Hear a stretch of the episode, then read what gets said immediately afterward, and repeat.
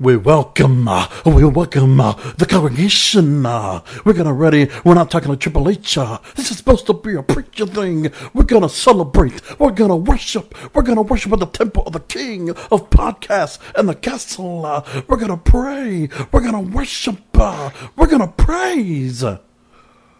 Okay, don't don't ask me about it. Why don't you just hear this?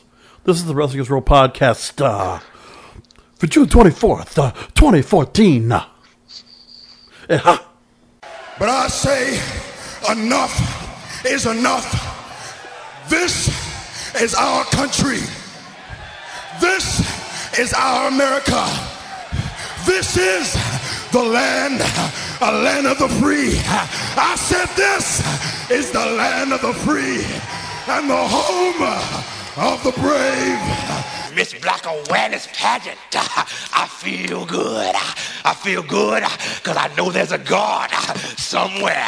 There's a God somewhere. Know there's a God who sits on high and looks down low. Man cannot make it like this. Larry Flynt, Hugh Hefner, they can take the picture, but they can't make it. Only God above, the Hugh Hefner on high, can make it for you.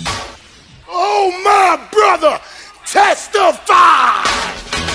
Thanks for downloading the program, everybody. This is the Wrestling Control Podcast, and this is yours truly, accompanied by Mark the Market 11. Hey, bro.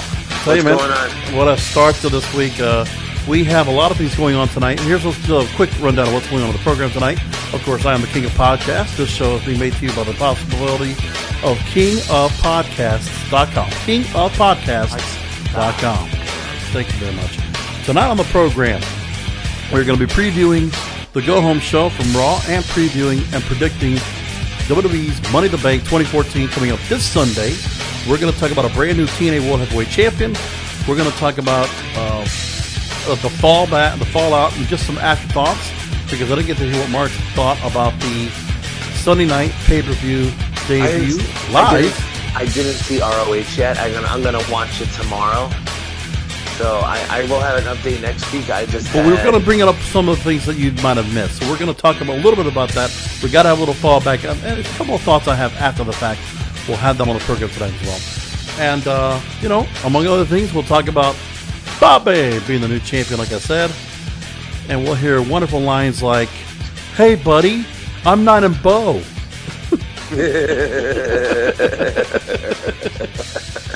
So we're here late on a Tuesday night, getting ready to do the show here, and we have uh, got ourselves all ready to started.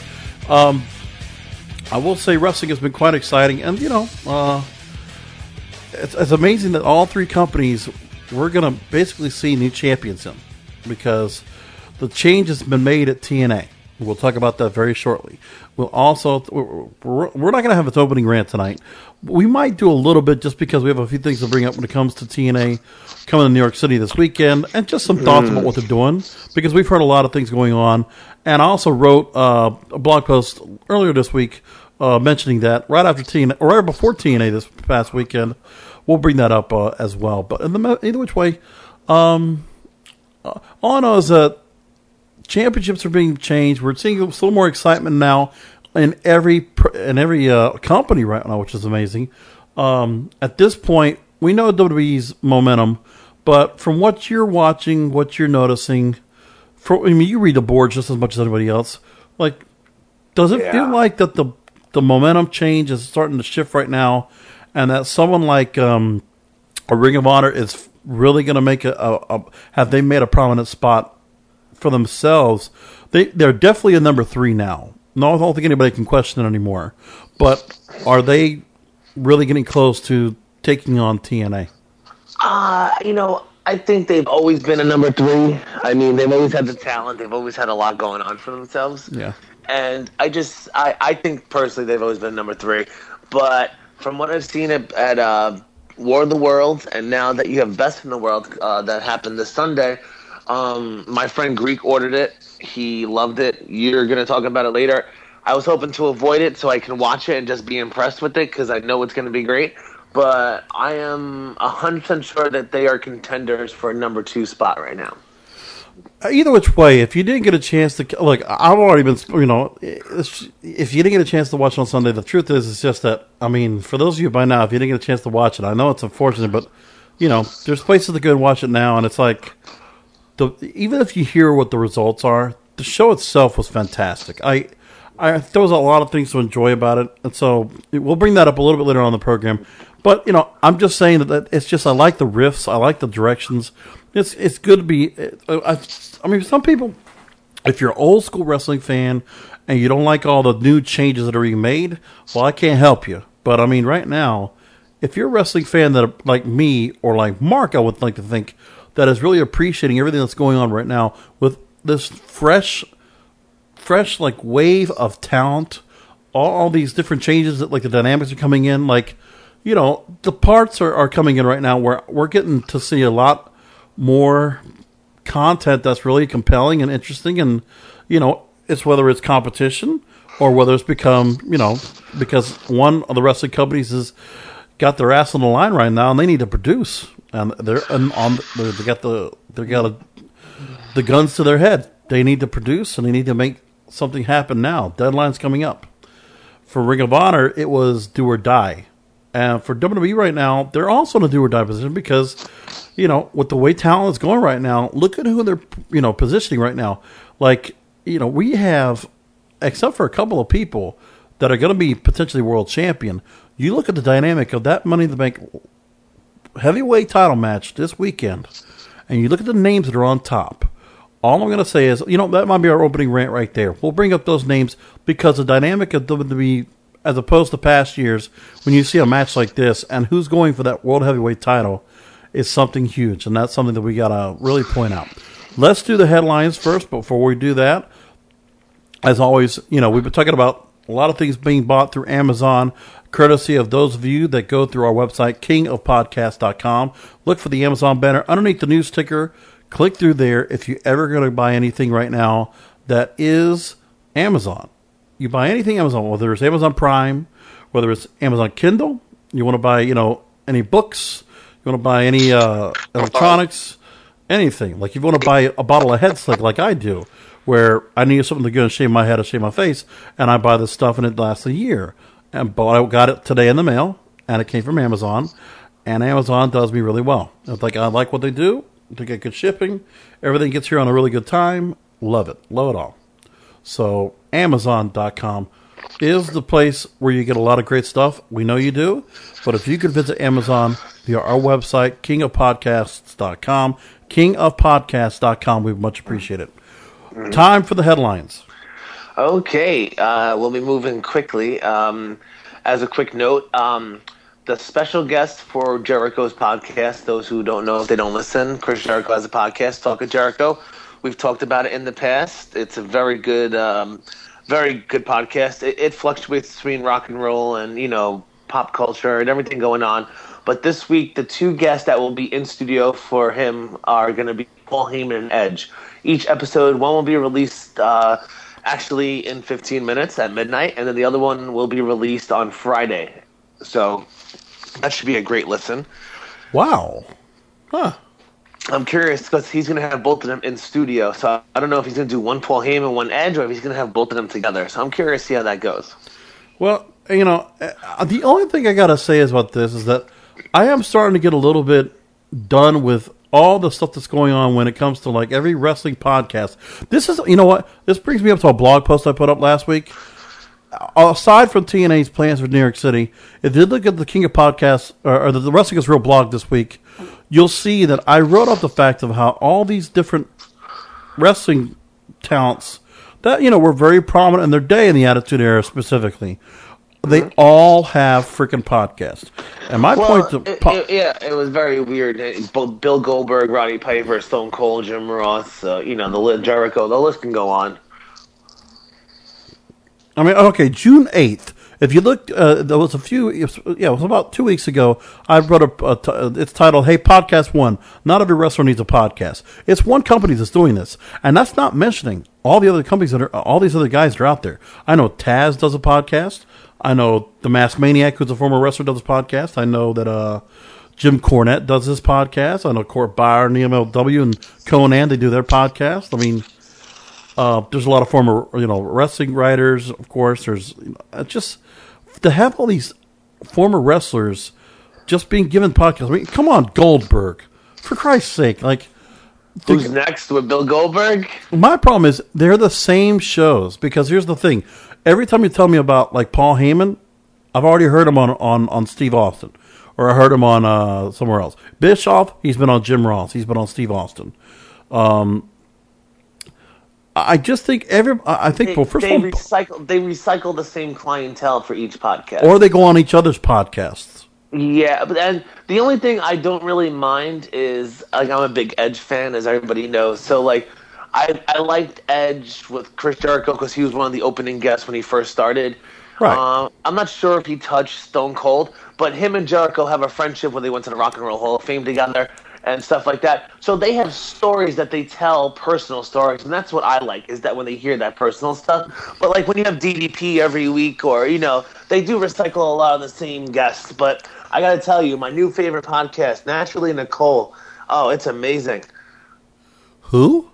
Naturally Nicole. Come on, Snooki's new podcast. No. No, no, no. I'm joking. I No. Didn't listen to, I didn't listen to it. I, I saw you on Facebook saying, "Does everybody need a podcast?" I'm being serious. Snooki.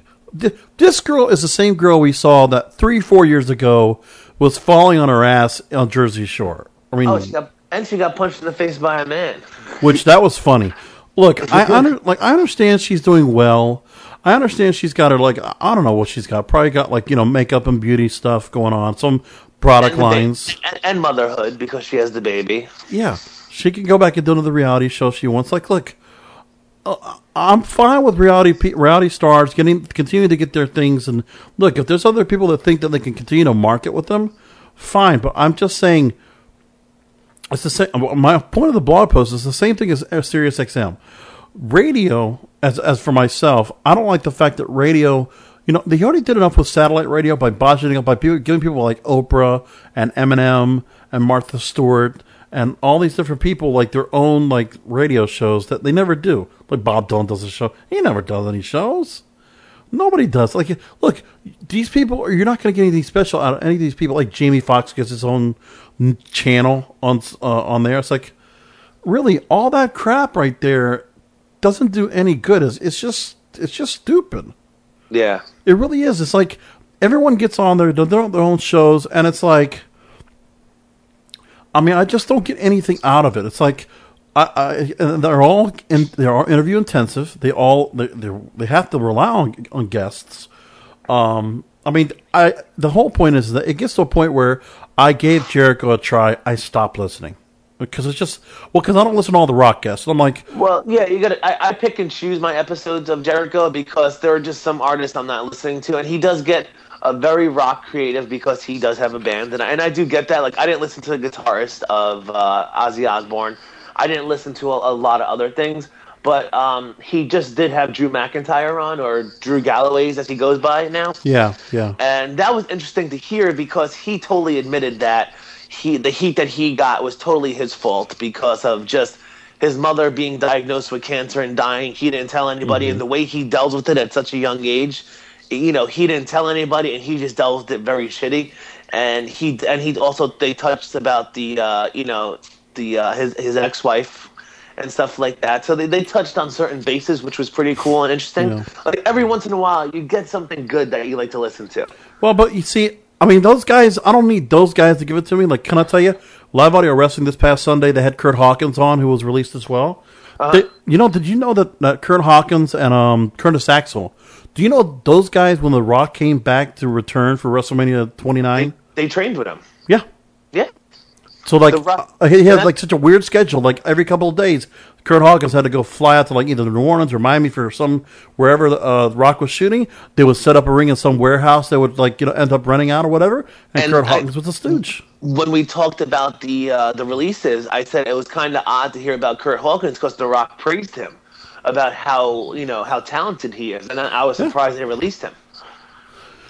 Yeah. So, uh, the, but the thing is, Kurt Hawkins basically said, you know, it's a 25 minute interview. If you look at liveaudiowrestling.com, you can find it there. It was good stuff. The thing is with him, he just sounded like which is cool, laid back. Really did enjoy his time doing the Edgehead stuff, and um, the, his thing was he just feels like he's he just he's a glutton for, for for punishment because he loves wrestling. He just wants to be in the ring. So the fact that he got released is probably a good thing because now he can go back and be in the ring as much as he wants instead of being restricted to how many times he can be out. Good Exactly. for him. So I'm, I'm fine with that. That's cool. Brian Yeah. Myers, I think is his real name. Um, so here's the deal. Getting back to our original point. You know who? You know who does? Look, the original guy that actually came out here, the one that like that made the biggest impact is Stone Cold Steve Austin. And you know what? Steve Austin does the best one. You, wanna, you know who his guest is this week? It's actually on Tuesday. I'm, I'm going to listen to it because I just read about it. It's Vince Russo. St- oh, Steve Austin. See, here's the thing, and this is the most important part of all this. Jericho does some things that just don't just don't get to me because they'll do the little monologues at the start. I hate Jericho doing the whole Egypt thing, his little made up character that does predictions for every pay per view, and then his shtick where he doesn't use any sound effects, he's just kind of doing his thing. It's a little cliche and repetitive. It's like Stone Cold. At, all- you know, here's the deal. Let me tell you this: Stone Cold. How many times has he done a show by himself without the need of a guest? Oh, he, he does, does it, it. Count, he does it countless times. And That's a guy that can do. See, that's a guy that can do radio because the point he- is you have enough to talk about. one of my favorite episodes, which he's brung up throughout his podcast. Oh, him against the fly. Him against the fly. Oh, yeah. Jimmy and how Jimmy Snuka came in and gave the super fly and gave him Can the you you? know. Can I tell you? And then he wants, and then when he was talking about the rats or the you know in his uh the Broken Skull Ranch, Yes. Oh, the rats eating his freaking wires. Yeah. yeah, he was talking about how he was gonna do uh, Stone Cold versus the Rats. Like he, Oh he said, no, yeah. It's great. yeah, But the whole point is this: is that radio? And look, and I'm I'm a radio guy. All right, I've been in this business. You know, maybe I'm not like some superstar radio guy, but I've been behind the scenes producing and and behind the mic doing content for 20 years. This year, 20 years plus. I I started in January, Super Bowl Sunday, 1994 is my first day on the radio, and ever since, one thing you need to know about when it comes to radio is that you better know what to talk about. You need to be able to fill time. So you got to do a show every week, and if you can't just, and you have to rely on doing yourself a show where you you have to basically, um, you know, just rely on on guests, and the guests you have to like basically just run those and like milk those for while they're worth. You can't do a show by yourself. Like the thing is, Stone Cold Steve Austin can still do it because he gets a lot of emails that he never reads on the air. If he wants to, he could, or he could take phone calls. Jericho does that too. But the thing is, is that Steve is the one. Uh, you know, Jim Ross is the other guy too, because at least those guys can actually talk about other things, and they and they actually take time to talk about whatever. I think Jim Ross is a little repetitive himself. he Um, could he could get repetitive. But the thing about Austin is is he he will talk to you about wrestling. And even though it does get redundant with him, he will still talk about it. Even though most of the time he would like a new question, like hunting or or cars. Like he'll he'll answer anything, but he would like to talk more about wrestling. But he has no problem talking about the product that made him who he was. And the most important thing that he does, which is this is the this is the philosophy that where I work at Webmaster Radio, and any radio product I do, if you're doing a talk show, Steve Austin does the most one of the best things you're supposed to do. This is a great thing you're supposed to do. Some people don't follow this rule, but I love this rule. When you're doing a, an interview, some of the best interviews is when it doesn't sound like one. It just sounds like a phone call where we're just hearing the breeze, hearing just you just shoot the breeze. Mm-hmm. One of my favorite interviews he did was Ric Flair. That I can listen to over and over because Ric Flair and him were just you know chugging beers, going crazy. Eh, Him and Eric Bischoff. Bischoff, Page, Kevin Jesus. Nash, X Pac. I mean, you can Those go countless. Yeah, you can go countless with him. I mean, he, even him and John Cena, great. Yeah, Even him and Big Show, great. The thing is, yeah, that's, everything. That's what it is. Like he's given, he's delivered a lot of good shows. He's done a hundred, so he's definitely got his, his his thing down. Plus, he's making time to do all his other stuff. His res, his Broken Skull Challenge. He, he's also a very good pitch man. He's ex- extremely good at promoting his stuff. And, And- one of the one of the key things he has is for his production is he takes the emails now that people are actually using it and he gives them a Mm-hmm. shout out to show you that actual people are using it. And he's got good stuff. He cuts promos on people, And the other thing he does that's also very important is sometimes interviewers have a tendency to not pay attention when you hear something that's very interesting that just came up in an interview. I hear Stone Cold Austin more, t- Stone Cold Steve Austin more times in an interview.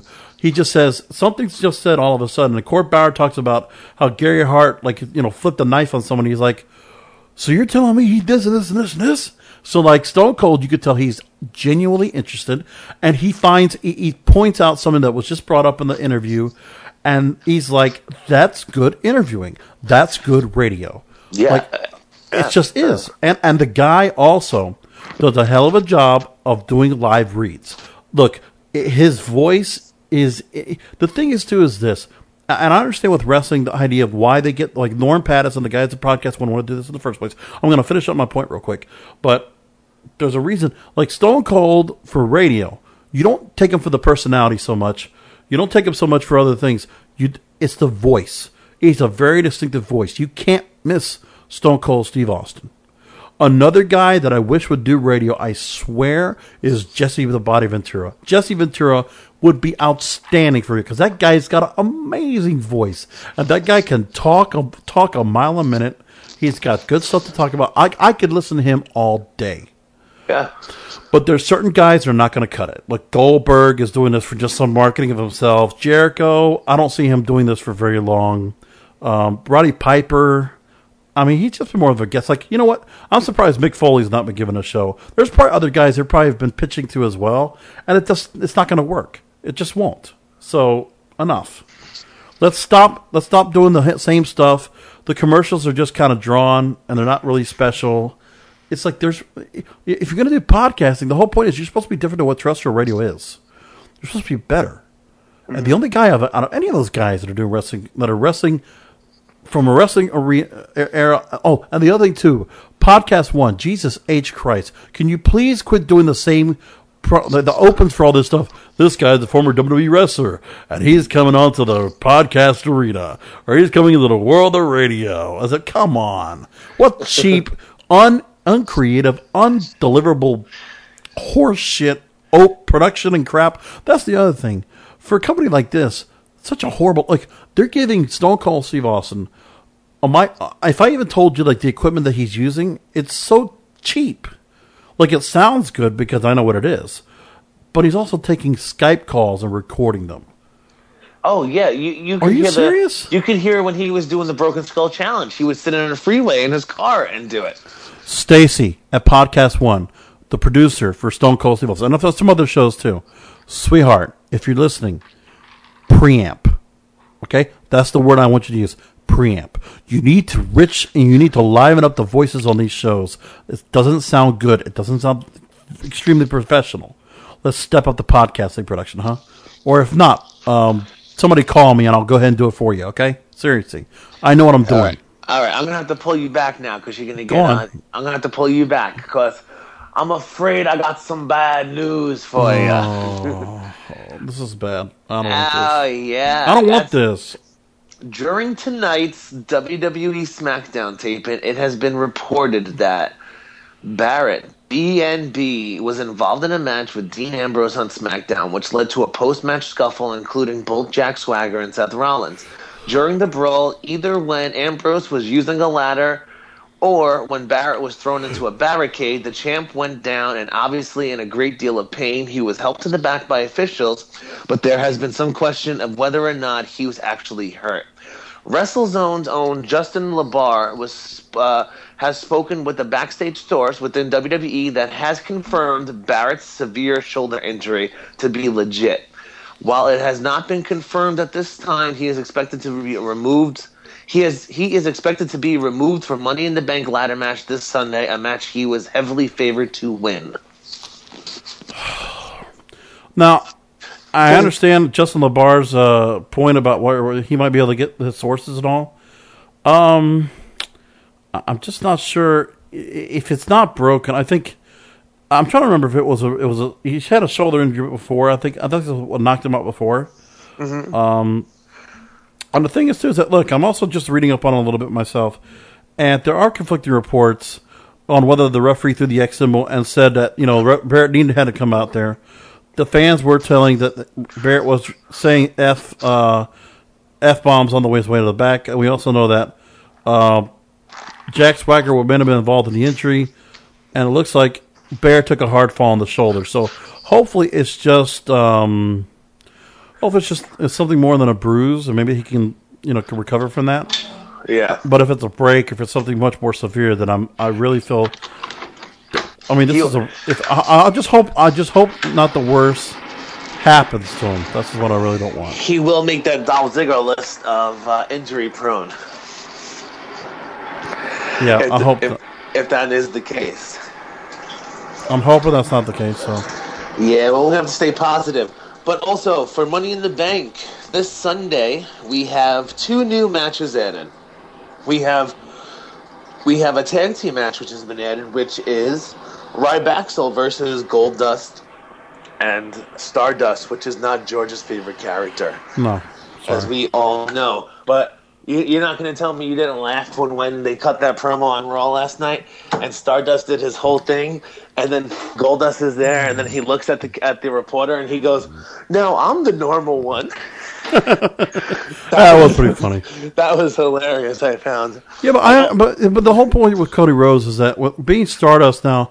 Look, I'm I'm not saying that the gimmick isn't funny and it's not it's not interesting, but I feel like that you know. And I heard this. Look, I, I talk about Don Tony Kevin Cass every week because I listen to him before I do this show, and I'll just make the point. He Kevin Castle made a point on the show. I'll say the same thing here that you know, I think Cody Rhodes, there's nothing left for this guy because it's obvious that Cody Rhodes will not be getting any more significant pushes in this seven year run he's been doing with this company. And I think what's going to happen is they, they just he just try to find something to keep his career relevant.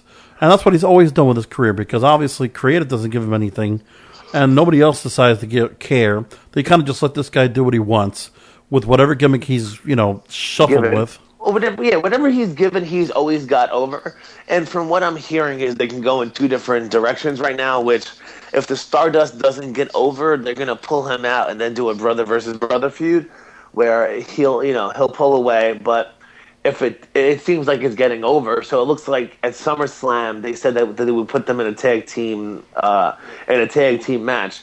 So I would assume you probably have Harper and Rowan win, and then you go to SummerSlam or you know something like that, and then you can have them go for the tag team gold, and that would be that would be interesting. Like two dysfunctional people versus two crazies as well. I guess I, I don't, I'm not sure how that's going to work out. It's just that I'm not looking at any storylines. I just think the fact that Cody Rhodes had a much better, much like a Damien Sandow or or or a Dolph Ziggler, I thought there would be much more to work with him, but I guess that never happened. So okay, Yeah.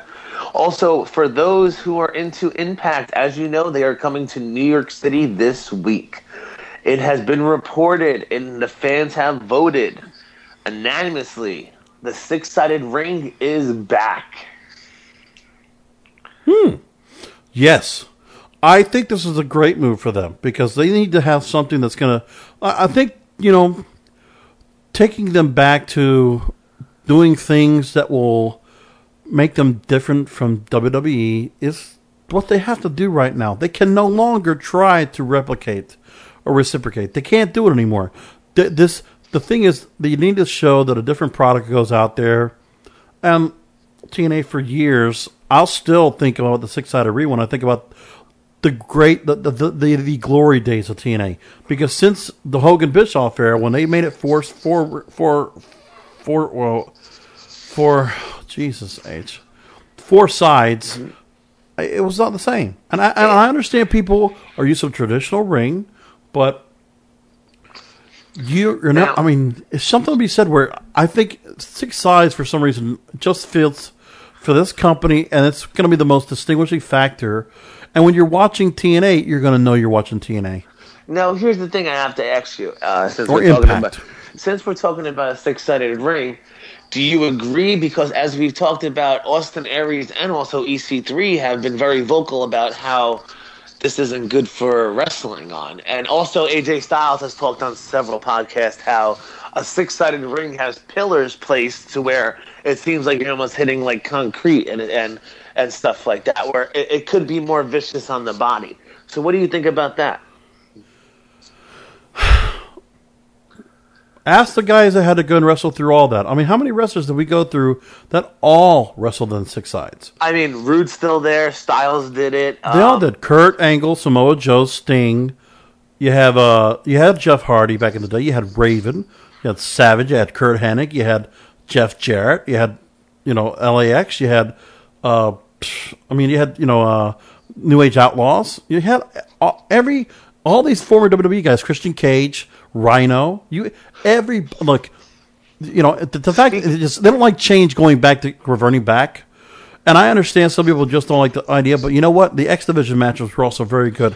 Hey, look, you're in a different company. You're not going to do WWE style. The whole point is, if you can't adjust to this ring, I don't know what to tell you. It's like, you know, uh, look, Austin Aries, he can complain about it all he wants, but I, I'm sure as hell, if he wants to get out there and be noticed, he's going to go ahead and, and deal with that six sided ring. Yeah, of course. Uh, and the I, I agree with you. I, it, it's a totally different place of business. They created this ring for this company. It's never been seen anywhere else. So they obviously had to think outside the box when you know Jarrett brought this in. Um, but at the same point, um, you know, you, you brought up Rhino, which is um, you know he you know Impact WWE and stuff like that. But all, just to let you know, he will be one of the people in attendance for the Impact tapings this week in New York City. He will be with Tommy Dreamer. As far as I've heard, I've heard that Tommy Dreamer's coming in. We saw him on Thursday night. He also is going to be accompanied by people from his House of Hardcore promotion. Um, we know Great Muta is supposed to be showing up on the first day of ta- uh, the first show, uh, and twenty fourth. Yeah, that's it's coming up Thursday, I believe. Great Muta is supposed to be showing up. Matt Hardy and Jeff Hardy are reuniting for the final show there. Um, I've heard Homicide. I've heard Low Ki, aka Kaval, returning. Yeah. I mean, y- y- look, they're doing all the right things. Devon is rumored to be returning. Like, there's a lot of things there that are the right things to do. You have to do this. There's just no choice. I mean, you know, all the, all the people that are bringing right now, you know, it's it's fine. I think just for this New York crowd, they need to do something just to create a little novelty. And you know, I think the most important thing was is that they did a few things after Slammiversary to kind of change the direction of some of the storylines. And I think they did some things for good leading into New York City. And I think they had to make these changes to go ahead and make that Now, forward. do you think they're going to just do this for the three shows, or they're going to do it for the uh, uh, additional three shows which they added? As far as I know, the six sided ring, if they made this decision, they're going to stick with it. Well, I'm talking about having a, a full stacked card because I mean, when you look at the Hardy Boys reuniting, you talked about you know titles changing. Bobby Lashley's champion; he's fighting Jeff Hardy. I mean, do you see them pulling out the uh, the stops for uh, the for the shows in August, which I believe are the fifth, the sixth, and the seventh? They're going to have to just, they, they have to. They have, I mean, because you got you have to reconsider at the same time August because they're going to do three weeks of taping this week. That should set them off to the end of July. So you figure if they're going to do three tapings in August, that's going to set them up at the end of August, which the Bound for Glo- uh, the Bound for Glory series will start. Well, no, no, no. They're going to worry about Destination X, and then they'll, and they, they don't have to worry about until. Okay, um, everything leading up until before the Bound for Glory series will be handled starting at the New York tapings in August. That's when we'll probably start seeing the Bound for Glory series. But that's what I'm saying because, um, as I told you earlier before we talked, um, I know you asked me if I was going to go to any shows. Um, a tenant bought tickets and uh, for my job, and uh, he, you know, he wants me to. go. I'm going to be attending the August 5th show at the Manhattan Center. Yeah, and also a couple of things I also heard was um, I don't know if you mentioned this as well, but they actually actually mentioned for the New York City tapings on June 25th. Um, let's see here. Okay, there's going to be a TNA World Heavyweight Title match. Jeff Hardy will take on the new TNA World Heavyweight Champion Bobby Lashley. That's uh, on Thursday. That's see, that's this, this that's tonight or th- coming up to today. Um, also, the winner of Hardy versus Lashley will defend the title against Austin Aries at the Destination X pay per view or event that will tape the next night following Aries' title victory. Um, actually, So they taped last night, or they, did they tape last night? No, they're they're gonna do the they're gonna do ten, Wednesday, Thursday, and Friday. So technically, it's midnight as we're talking right now. So they will do tonight. They will do Thursday, and they will do Friday, and then they're gonna come back August fifth, which I believe is a Tuesday, and then they're gonna tape until Thursday. Oh, okay. So there's a spoiler, and I'm gonna. Uh, so I know what just happened here. There's a spoiler. We're gonna probably just go ahead and give out over here because Austin Aries.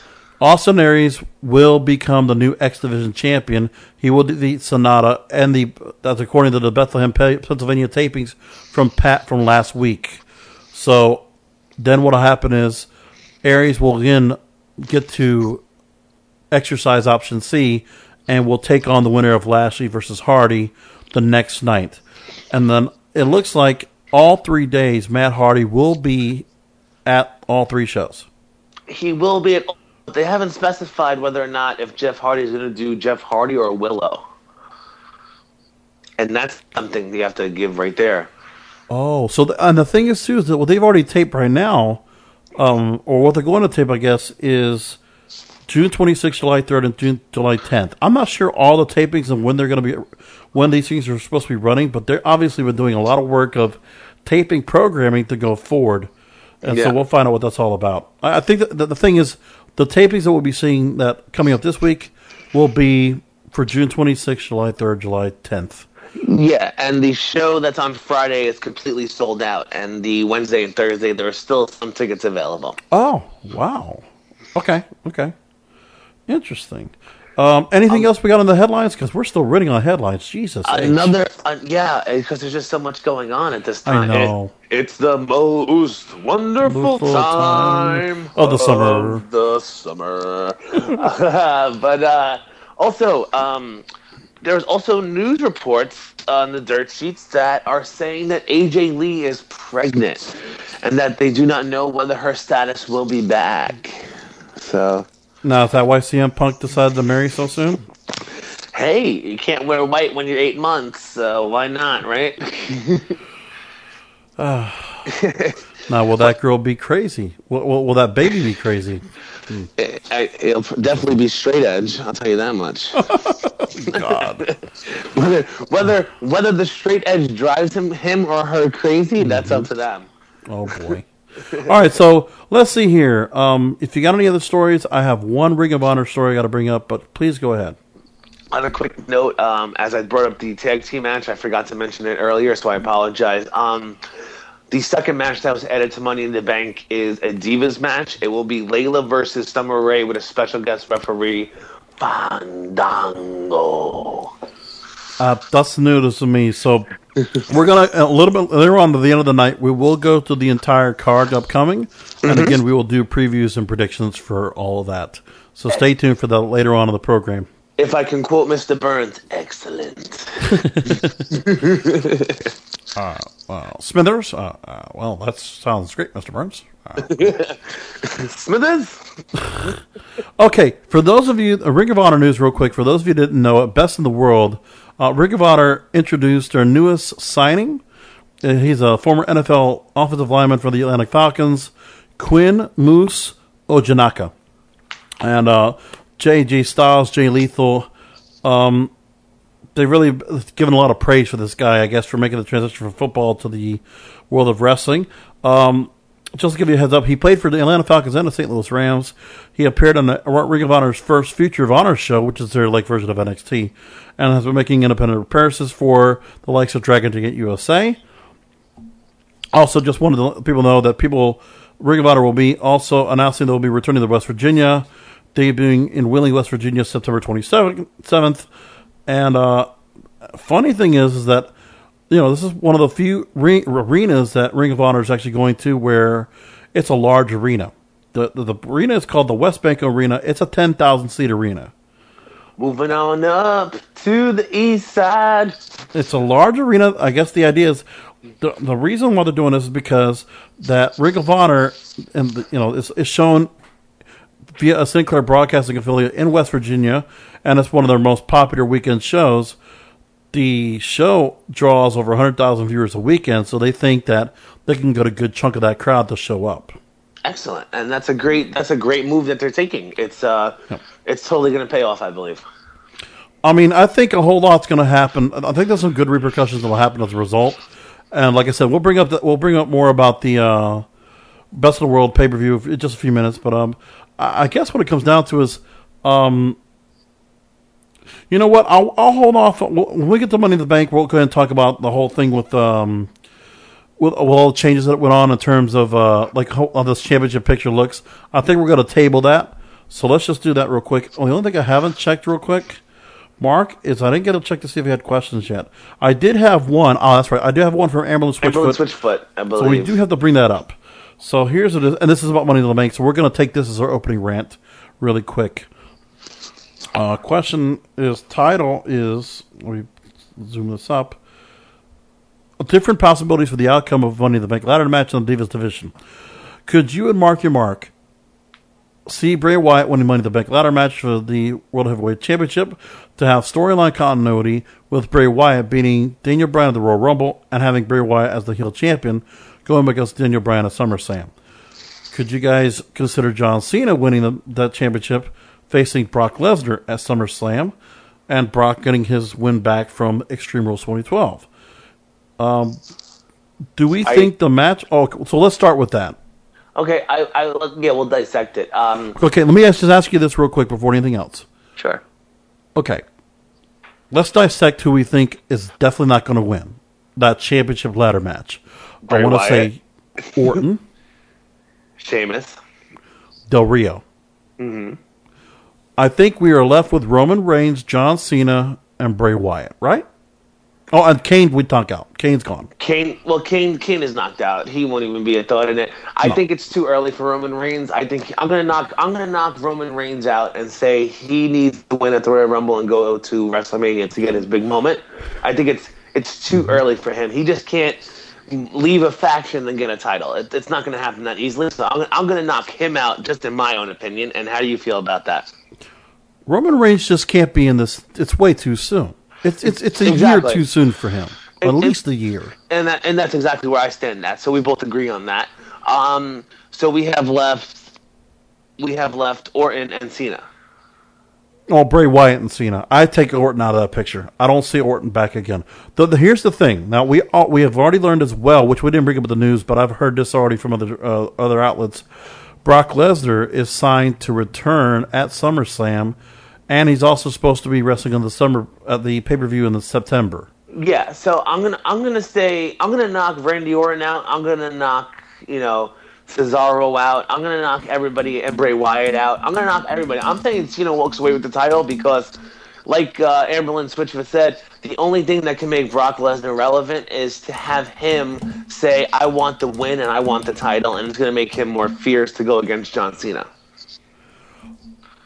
The bottom line is, no matter how you slice it, John Cena needs to win this belt because of two things.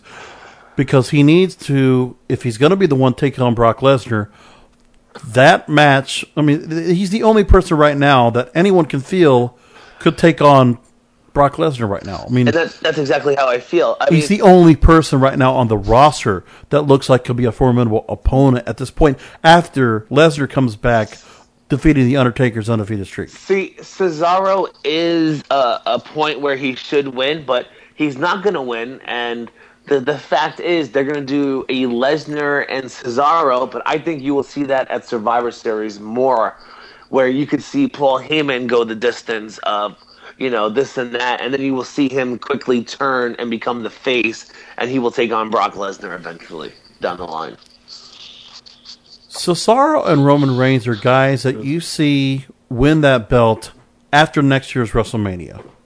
Yeah, Period. Yeah, Those guys either have long runs where they get after post WrestleMania title runs individually. Um, you know, with Roman Reigns, I think I, I, I know. Okay, with Cesaro, because you got Paul Heyman, you have to consider him in the main event picture. I think what Cesaro needs to do is, you know, continue to do that heel role, but I'd like to see him in a title program going after the belt. I, I I'd like to see Cesaro and Cena in a program after this. Like, you know, what could happen is, um, Cena could get a big rub and defeat Lesnar. I don't know if you can. I, I know people are going to say like if you're trying to read the storyline, you know, Brock Lesnar probably would be the one that needs to go and win. But I think John Cena has been the guy that is able to beat. He can he can defeat Brock Lesnar. That's been proven. And I think what's going to happen is at SummerSlam, if that match actually happens and Cena comes away with it, then we'll see Cena and Lesnar. Cena will win. And then Cena needs the one that needs to be continue to hold that belt because he needs to be the one that Cesaro takes on because eh, the only guy that is truly successful at putting somebody over right now is John Cena. That's that he's the golden boy at this point, and he's the, still best used when he's champion. But he's able to. The, he's going to drop the belt to somebody that will become an even uh, that will they'll also get a major rub and will get elevated as a result. That's what's going to happen, and that's we talked about it extensively the last few weeks, where Daniel Bryan was elevated because of the John Cena rub, because he beat John Cena at SummerSlam, because he was given chance after chance because of John Cena endorsement, and yeah. it was ve- and was vilified. It was it was credited and and it was it was endorsed and it was proven when he won the matches that he won at WrestleMania this past a few months ago Daniel Bryan solidifies the main eventer when he comes back. We need to continue to create more people like him. Roman Reigns is on the cusp. He is right there. But the whole point is, I mean, look, even with Sting back in the day, or when you had like, uh, you know, or even even uh, the Rock back in the day, those guys still need more time. You got to give more time because right now Roman Reigns just taking him out of a faction, you can't expect him to hold that crowd for more than a couple minutes when he gets a hot tag in a tag team match or gets a, a gets a flurry of uh, of punches and gets a, a, lot of offense in that gets the crowd pumping. You're talking about that guy right now could not sustain that kind of pop for like a 20 30 minute pay-per-view match. Roman Reigns at this point is in the right spot for himself. I think, you know, you could have even let the Shield stay around a little longer, but the breakup was a good time. I think Roman Reigns, what you do with him right now is you let him build that singles uh, match persona.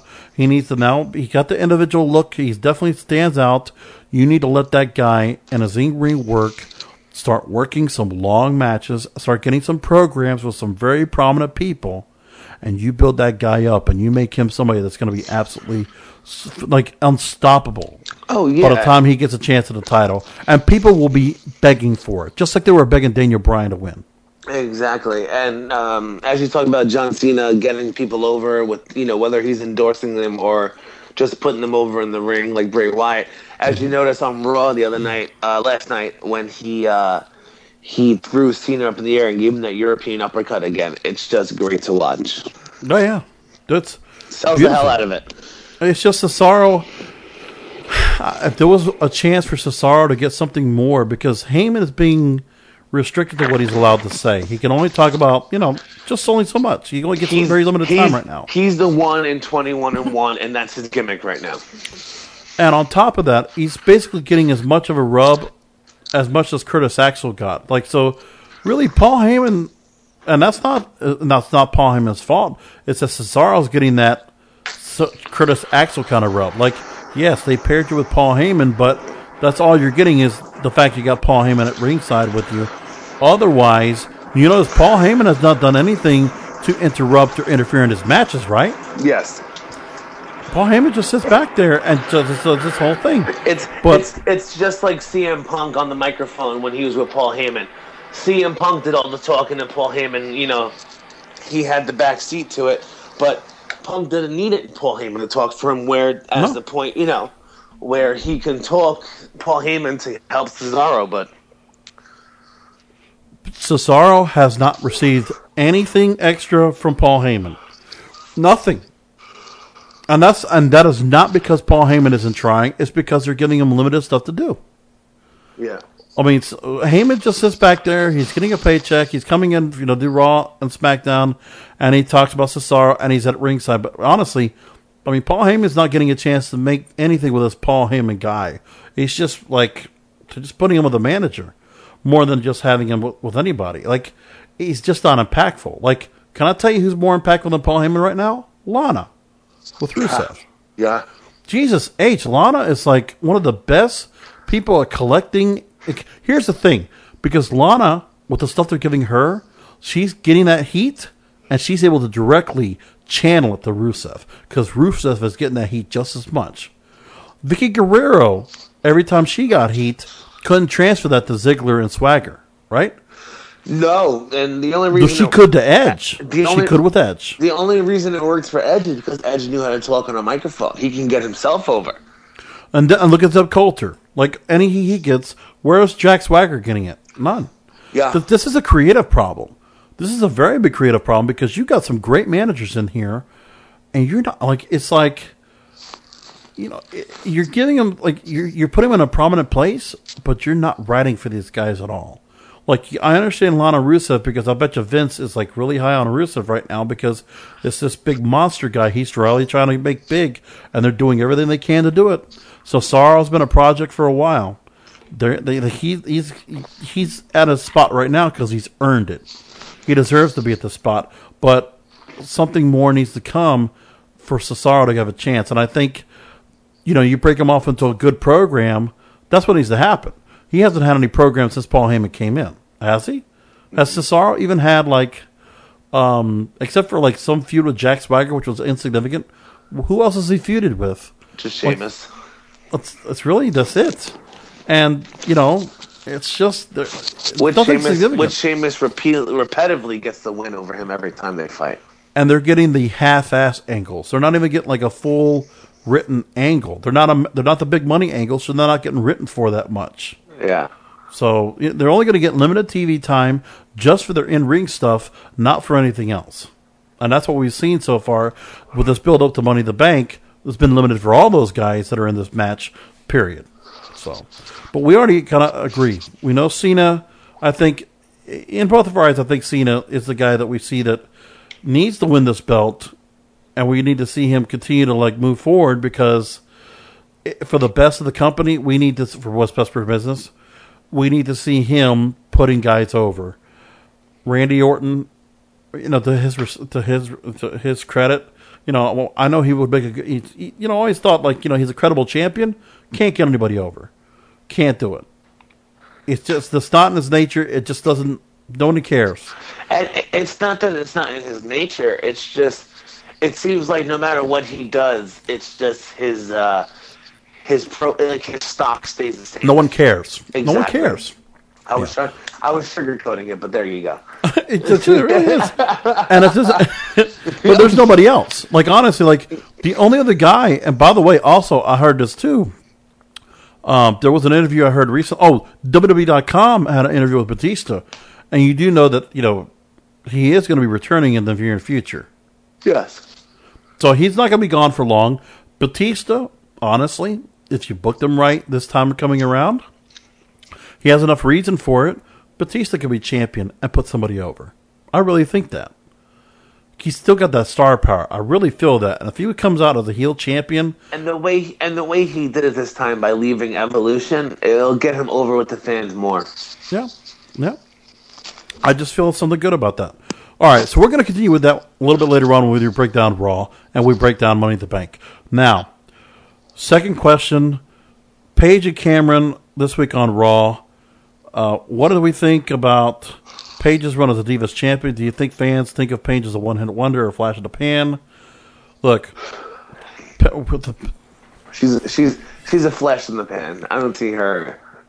You know, here's the thing about the divas is they won't be as big as they are just because Total Divas has its own show.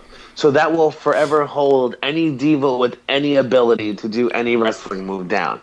I mean, whoever's on the show will be the main spotlight. And Paige, she came in, she came hot, but I don't think it's gonna last. You see now when she comes out, she doesn't even get that huge pop like she used to. No. It's it's all dwindling down to nothing. No, look, here's what's going on. Paige has a different look. Paige has a different, you know, style of wrestling.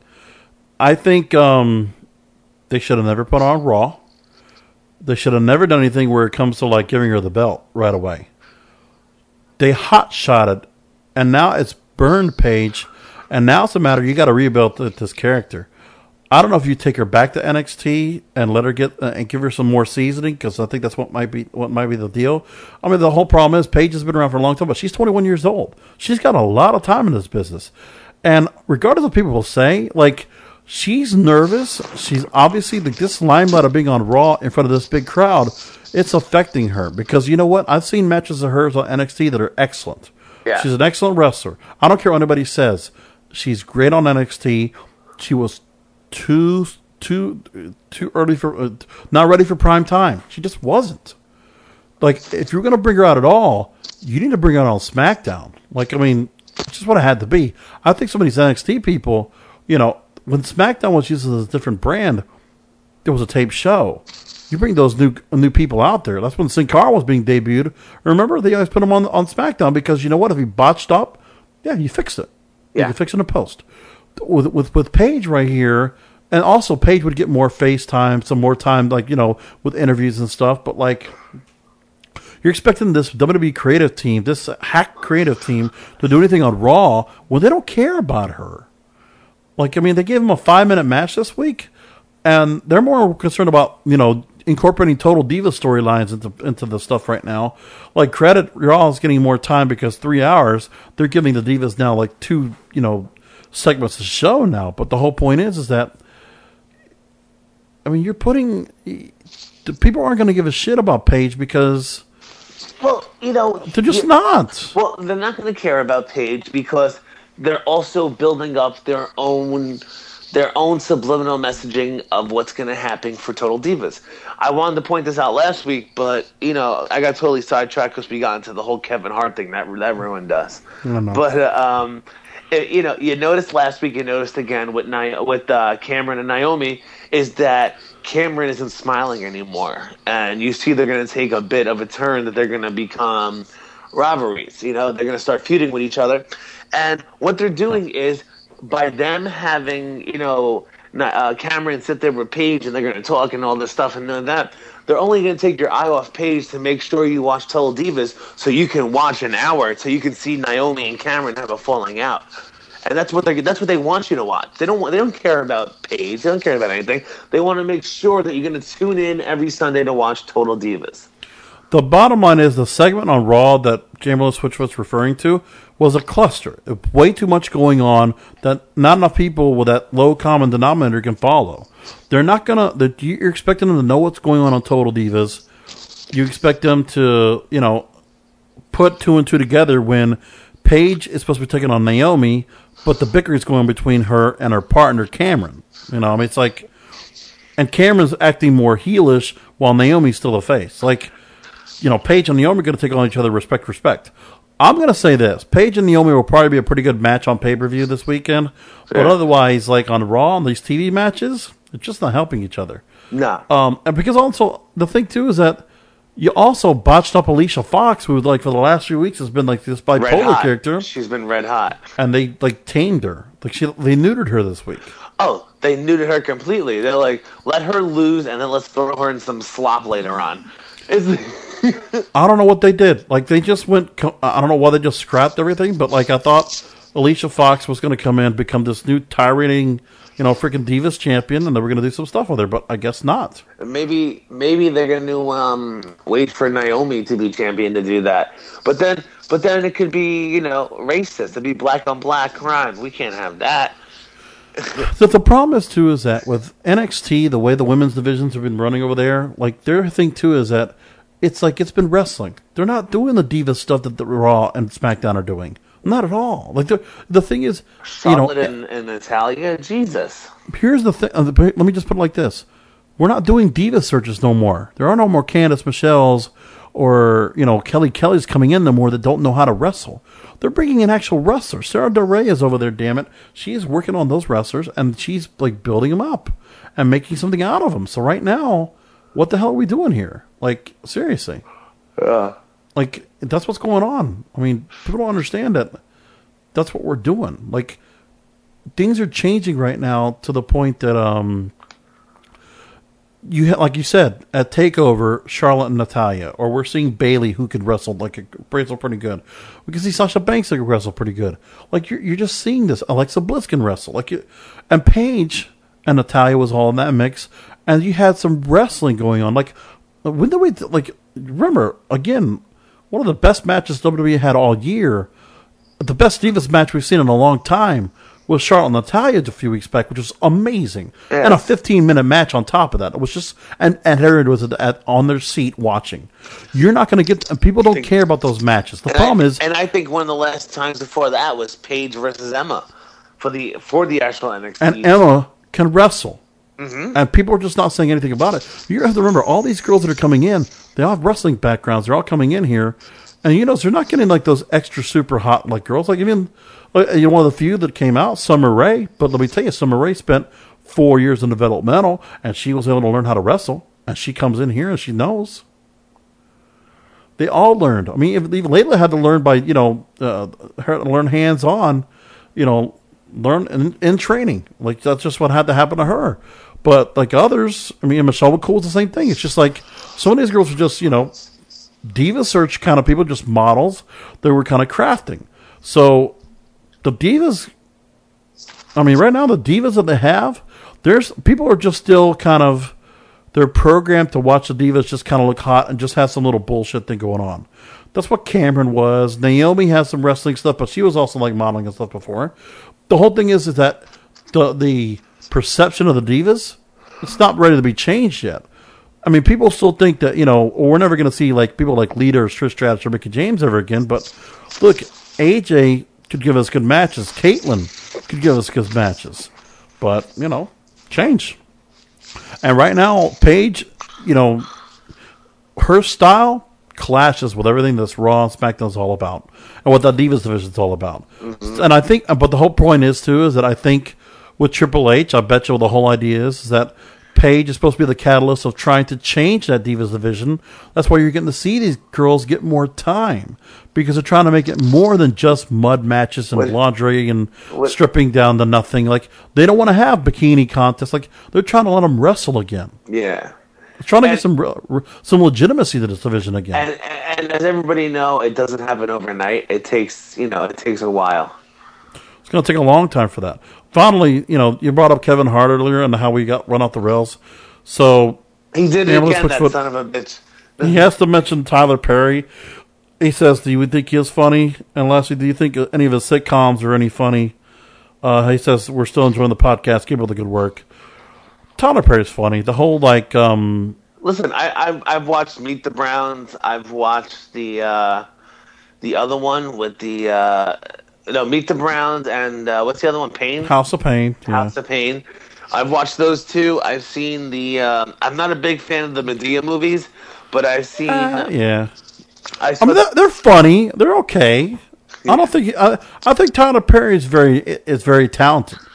That guy's got a lock on on on the on the on the on the black community. Period. Like that guy could put out anything, and it's gonna make a million bucks. it's so funny with Kenan. Hundred million bucks. Excuse it's me. one of the best things Kenan Thompson does on Saturday Night Live is Tyler Perry because you Yeah. see him sitting, you see him sitting there talking, but as he's talking, he just has a handful of hundreds and he's just counting them and throwing them up in the air. Mm-hmm. and, and it's just the truth. He's just he he has the black community by the balls, but But he's good. But uh, I'm not knocking him for anything else. But I mean, I think Tyler Perry. I've seen some of the movies he's done, like some of the serious movies and stuff. The guy's Diary of a Mad Black, Diary of a Mad Black Woman, and all these. Why did I get married? Kind of stuff. I've seen some clips of that stuff. That's deep stuff. what- He's he's a good he's a good director. He's a good he's good. He's a good writer. Period. was. Uh, you know what? I'm gonna IMDb this real quick as we talk. But he was actually in a recent movie uh, of an action movie. oh, he sucked. Alex Cross. I hated it. Alex Cross. Yeah, that was based on another character. I forget who originally ran the. I think it was um, it was another movie off of somebody else. I forget, uh, but it was just I didn't like the movie at all. It really was No, bad. no, no, no, no. He played um, in I think a, a, a- another thing of that. I, I want to say it was Captain America, but he it's not Captain America. I know. I know I'm talking crazy there, but um, let me. I'm gonna look it up. But he actually was just uh, like an agent, like just you would have no idea it was him. I was watching. I was like, "Is that Tyler Perry?" I was like, but it was. So Oh, not New Guns. No, not Two Guns. Um, it was. It's fairly new. It, it was a decent movie. He popped in. He popped out. He just played an agent. Um, I, I can I'm looking up IMDb right now, and uh, I'll have it in a second, so we can. I can just, you know, I can just continue to just prolong this as I am doing right now.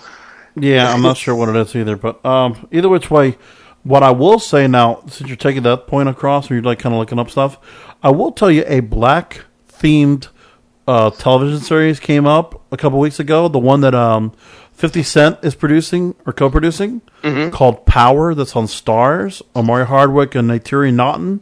Love beats and Naturi Naughton. She's like damn hot, man. Oh wow. She used to be on. You remember that that little like that group called 3LW?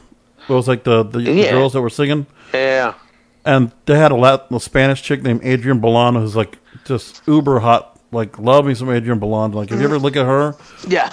Jesus, say she's freaking hot. She's a little shorty, but Puerto Rican hotness like personified. So real quick, the uh, the movie I was Yes. talking about was um, a month and a half ago on FX. I watched Star Trek, and that's what he's in. Oh, He plays Admiral Rich Barnett. He's in the first one from 2009 because I watched that one and then I immediately watched Into the Darkness and I love the new Star Trek franchise, but he was in that one. Yes. Wow! I didn't realize that. Yeah, yeah. I was looking at this guy. I was like, "That looks like Tyler Perry." I was like, that can't, "I was like, that doesn't look like he." You know, he was. but it, it wind up. I IMDb'd him. He was. It was him. And just showing you true fact now, he was in Star Trek from 2009 with Chris Pine. That's cool. That's cool. I, I don't mind that. Uh, okay, so quickly, we got to move along here on the show. We we got so much to do, and we have so little time here. Um, now let's move on to Impact. We'll just do a quick breakdown of that. A few things that happened on their uh, taping from their live show from Bethlehem, Pennsylvania this week. Crowd was actually not too bad for it. It was a little quiet for some of it, but it was like, eh, if it was worth it, it was nice to get away from the or the Impact Zone and that really stale crowd, like always happens when they go tape their billion shows. That you know the other crowd just gets old really quick. And It's unfortunate. So. Yeah, for sure.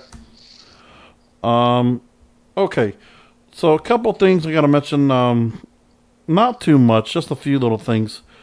Um, first of all, okay, I'm, I was actually glad that after a pay per view, normally TNA will take like about an hour and a half of like promo time, and we won't have any matches for the first hour of the show. I don't know why they think it's like it's like Kevin Nash booking WCW.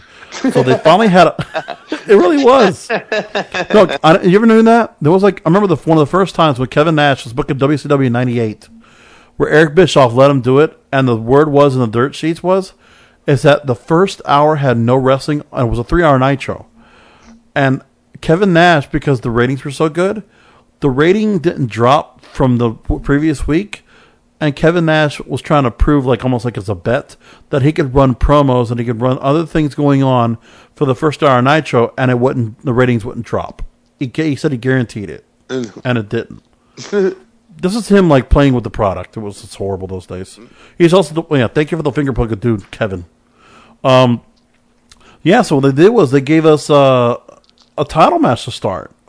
They gave us Kenny King and Eric Young to start off the night, you know, and they did some stuff where you know they did they quickly went into some stuff where um, you know, they were removing some things. They did TNA board of directors things, and uh, they did the match, which I think uh, it wasn't even though it was like a five minute match or whatever. And you know, EY finished. It was a what four minute match? Okay, at least they put a match there. But then, of course, they incorporated all the other things going on because um, then you know MVP started doing the whole the whole focus of the night was, you know, the like book everybody in like these ridiculous matches that they can nobody can ever win. Um, booking the Wolves the, the to defend their titles, and doing the whole thing where Earl Hebner was getting screwed over and he they fired him and you know slapping him around and crap And then there was that stupid promo where MVP sits down with the ref for the main event. He's like, "All you gotta do count one, two, three for Bobby Lashley, and your kids will have a good, a good college, a good education, and and all that stupid shit." Yeah. I will say one thing about Impact this week was, um, the, okay, EC3 and I've said this for the last couple of weeks. I've really enjoyed. He's the best book person on this show, of Yeah. this pro, of this company. Yeah. The hardcore American icon, mentioning all his victories, where he, he icon because he defeated the Sting, American because he defeated Kurt Angle, and now hardcore because he beat Bully Ray. EC3, my Bound for Glory series, Dark Horse, right here, baby. I want to see that guy by Bound for Glory or like by Genesis next year. EC3 needs to be champ Yeah. a heel champion and like has the control because we don't even need Dixie Carter out there. Just EC3 just has the role of everything, and Rockstar Spud does all his bidding, and it's like I could just see so much happening with that character. It's being booked so well. I don't know why he's the only one that's getting booked well, and everybody else gets booked to shit. Yeah. I don't know. Maybe he's sleeping with somebody. Oh boy, uh, yeah, I don't know, Uh, but but for some reason this guy is the lucky one where Magnus and Samuel Shaw and Gunner are all getting crapped on, which um you know I to each his own. And, Um, and Bram, the right? I did like the fact that at least with the tag title match, we did see uh, Wolves and Samoa Joe, Austin Aries and Willow. Uh, I mean, Samoa Joe and Austin Aries and Willow and Abyss, and they had a nice long match, which was nice to have. And then Tommy Dreamer responding to Twitter crap with Dixie, and you know, I'll say something for Tommy Dreamer. I like his promos. I like the passionate stuff, and you know, I okay, he was there for such a stupid reason. Let me just say that number one. He was there because it, it was like Philly. It was like Pennsylvania. The hardcore fans would be out. That's the only reason they brought him in. Now, I enjoyed the fact that he gave this really heartfelt promo, and I think some of this like was a real shoot. I enjoy that kind of stuff from him. Just like Shane Douglas and ECW did the same thing. Those guys gave me those heartfelt promos, and I was always about those. I love that stuff. And I'll admit, I like Dixie Carter and how she reacted, and I think she played the role well. Like you could tell, she almost looked like she was in tears, and she was feeling guilty. George, and you- then she and then she hugs Tommy Dreamer, and then she sn- knocks him in the balls. Do you like soap operas? Because I because that was horrible acting, and then that Neats and Nuts was worse. But I lo- I don't know. I like Hey, Dixie Carter. I'm hey, It was- I give Dixie Carter a pass on that. I like that segment. I just think that the but the purpose was stupid. Was horrible. she's so good. I liked the segment. I th- I, li- I actually I, I I was amused by the segment, but it was poorly done. It was like for the wrong reason to have it there. She That's why. she she just bothers me. Um, but even then, she was just obnoxious. Like, she's like, "You're right, you're right," and then that quick knee and nuts. The only one who made that more entertaining for me was Rockstar Spud. How about Kurt Angle talking to the MVP and all, and talking about his pipe is bigger than yours with Lashley? Yeah, I don't know. don't get it. Okay, and then okay, so then MVP just kept screwing on everybody, you know, right? The Wolves having to go ahead and defend the titles again against Magnus and Bram. Ugh. And then that match was quickly whatever happened. Um, Taryn Terrell returning back. Hey, Taryn Terrell looking good post baby, huh?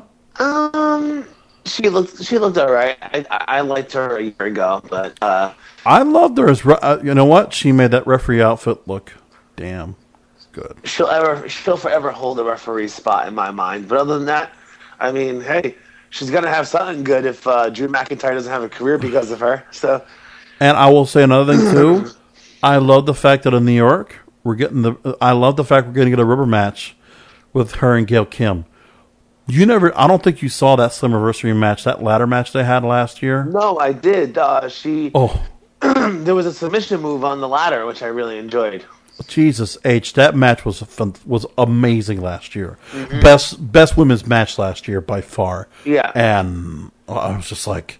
They just, I mean, they really did let themselves go. Like, they really hurt themselves. I mean, poor girls, man. They were just killing themselves to get the crowd. And the crowd was just eating it up, man. It was great. Oh, I believe God. I believe when we were talking about that last uh, last year, I was I was talking about how well booked and uh, how great the knockouts are doing and how I watch just because of the knockouts because they were booked so well. And whoever's booking the knockout should be booking TNA 100%. Something like that, yeah. And beautiful people getting involved. I enjoyed all that. That was all also cool. Bobby Lashley. Wait, uh, I'm sorry. oh, I'm, ahead. I'm, I'm sorry to interrupt you. You just said beautiful people. Did you hear Bully Ray was on o- on Opie and Anthony? He's doing like New York Press and stuff like that. And they were uh, a couple of them were on Fox News and stuff like that. But he was on Opie and Anthony. He talked about having uh, an off the camera relationship with Brooke, Brooke Hogan, but he's currently dating Velvet Sky. Really? That's what that's what he said. Yeah, Bully Ray? Bully Ray and Velvet Sky are an item. Velvet Sky a couple of years ago. I don't know about now. Like you know how many girl, how many people that she's gone out with. Like I remember going back to like Shannon Helms had had her a while years back. In the prime, Uh, Chris Heyman I think also had her as well. I think for real. Um, Village Bicycle. Everybody gets a ride. Well, who do you who would you want to date in TNA? Oh, those knockouts. Uh, you know, uh, you know, Gail Kim would be one, but she's married. Oh, yeah, Gail Kim. Yeah, Jesus. she'd be top priority there. Um, then there's um, Brittany.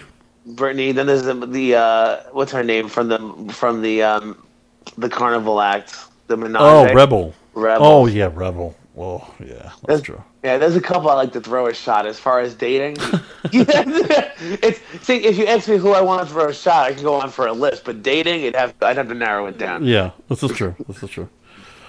Um, yeah, and then Madison Rayne. I mean, I'm on the baby. I wouldn't need to worry about, but I mean, you know, That's that's okay. She comes with luggage. I accept it. underestimating. You know, the, the the knockouts are underestimated. Definitely.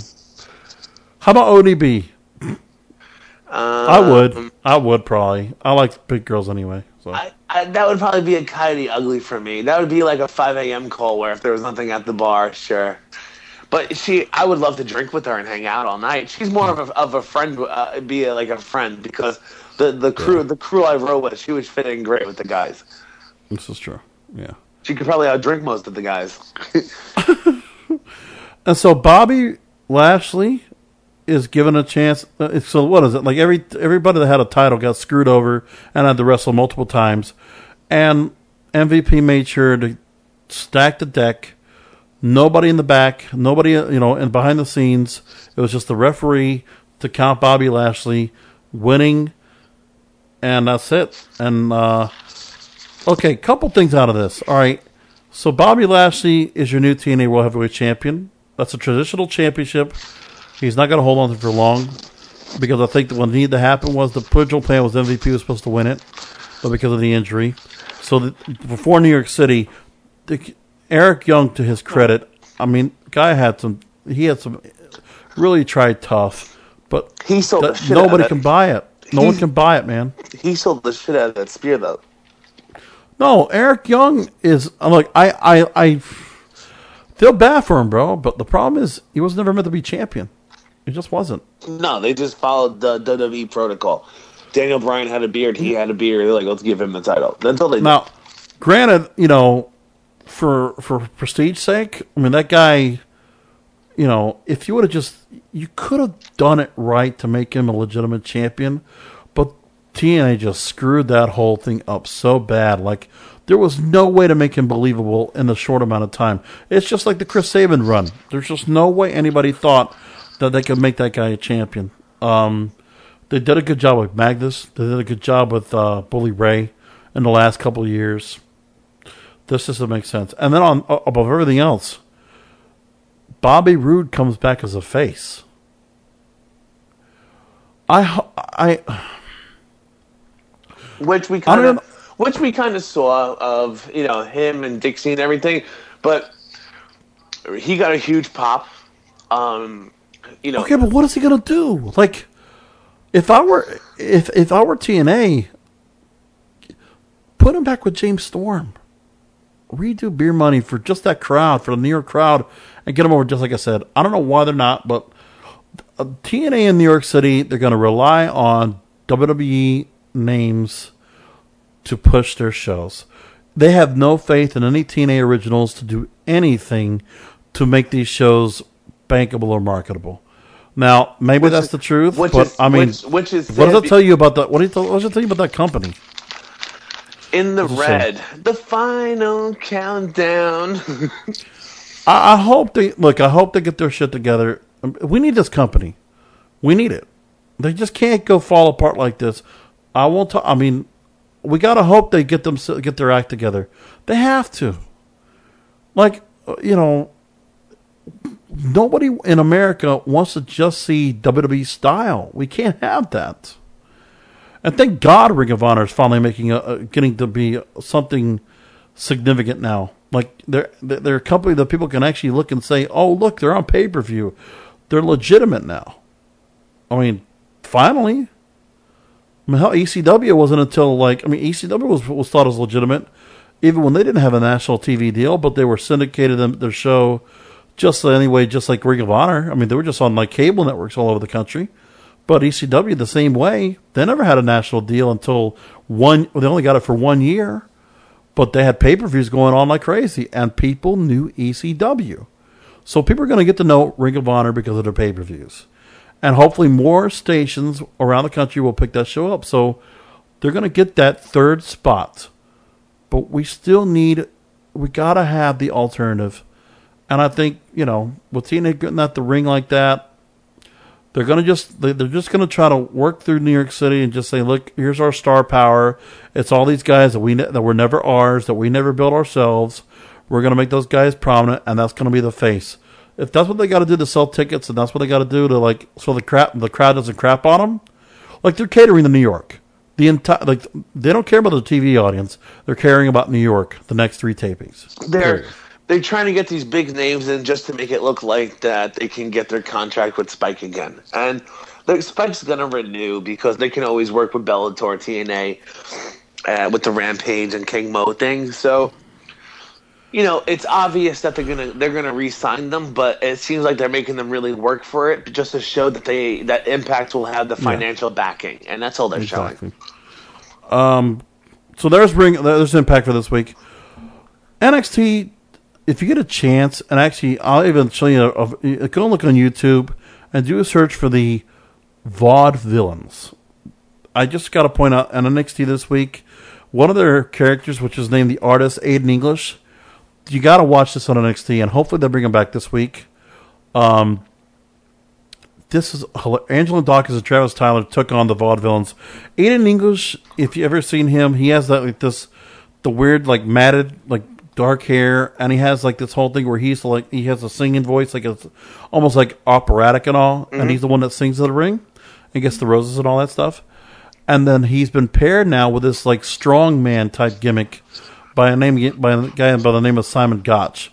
He's a little short guy, but his whole gimmick is he's trying to act like a like a strong man from the 1920s. Like both of these characters look like something out of like some vaudeville like carnival thing from Boardwalk Empire or something like that. Yeah, it's it's hilarious, and people just love this because both characters have their own little thing, and like they had a little promo before they came out, and they showed them in black and white this whole like film look as they're coming out to the ring. Mm-hmm. And they had like the whole like piano music, like it's it had like that silent movie kind of treatment. Okay. It was hilarious. I thought it was uh, it was is such a funny gimmick, and I'd say go watch NXT for that and also watch the match with uh yeah, against Tyson Kidd and um Sami Zayn because Tyson Kidd they're continuing to build the idea that Tyson Kidd's just going to turn heel, but they're just slowly building it out, and he's just getting more more like upset. He's upset with Natalya, and he's trying to cheat to win, and he walked down on Sami Zayn. Like it's just good stuff going on right now there. Yeah. Um, and also Tyler Breeze was had a match and he had a hell of a, a hell of a run out there and he's looking pretty good. I, oh, by the way, I didn't say this a couple weeks ago, but you also have to see Tyler Breeze now has a music video a la Shawn Michaels. So he's like, I, th- I know I look gorgeous. You something to sing. He sings his own theme song, and there's a video for it too. It's hilarious. I'll have to check it out. Just a few things to bring up for those of you on NXT. I still watch it every week. It's part of my Friday night watching after I watch SmackDown, and I just enjoy it immensely. Um, nothing to talk about SmackDown. Let's just move along now to really quickly. If you didn't watch Best in the World, Mark, if you want to just like take two minutes and just like, um, you know, earmuffs For two minutes? I'll yeah, just mention that. Yeah, yeah, yeah, Okay. yeah. I'm gonna, oh, yeah, I'm gonna take my headphones off. I'll go use the bathroom. Okay, so two minutes, and, and just let me know when you come back. Uh, you know what? I'll. Oh, you're cutting out a little bit. Yeah, We'll just catch you when you come back. Okay. you just go and you just keep doing what you do best. All right. Count three minutes and come back. All right. Okay. All right. Give me three steps, three Mr. Styles. da, da, da, da. That's a Lynyrd Skynyrd song. Anyways, so I mentioned points about the Best of the World pay per view from this past Sunday, and if you guys didn't get a chance to catch the pay per view, then go ahead and check out uh, the Sunday night podcast that we did at kingofpodcast.com, kingofpodcast.com, and of course, you know, just look at what we did on Sunday night. It was great. Um, for those of you that might have missed it, uh, ACH won the six man mayhem match and is now been entitled to a future World Television Championship match. Uh, he defeated Takaaki Watanabe, Caprice Coleman, Tadarius Thomas, BJ Whitmer, and Tommaso Ciampa, the Sicilian Psychopath.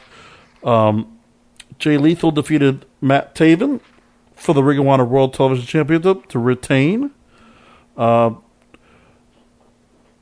Roderick Strong defeated Cedric Alexander. The Briscoe brothers defeated Matt Hardy and Michael Bennett in a tag team match. Um, Kevin Steen defeats Silas Young. Red Dragon defeats Christopher Daniels Ricky Kazarian to retain the Ring of Honor World Tag Team Championship. Michael Elgin is your new Ring of Honor World Heavyweight Champion. Again, just afterthoughts just of this event. I I would just I mean, I don't think anybody, uh, from all that I've heard, people, and I have not heard anybody really say anything truly negative about this event.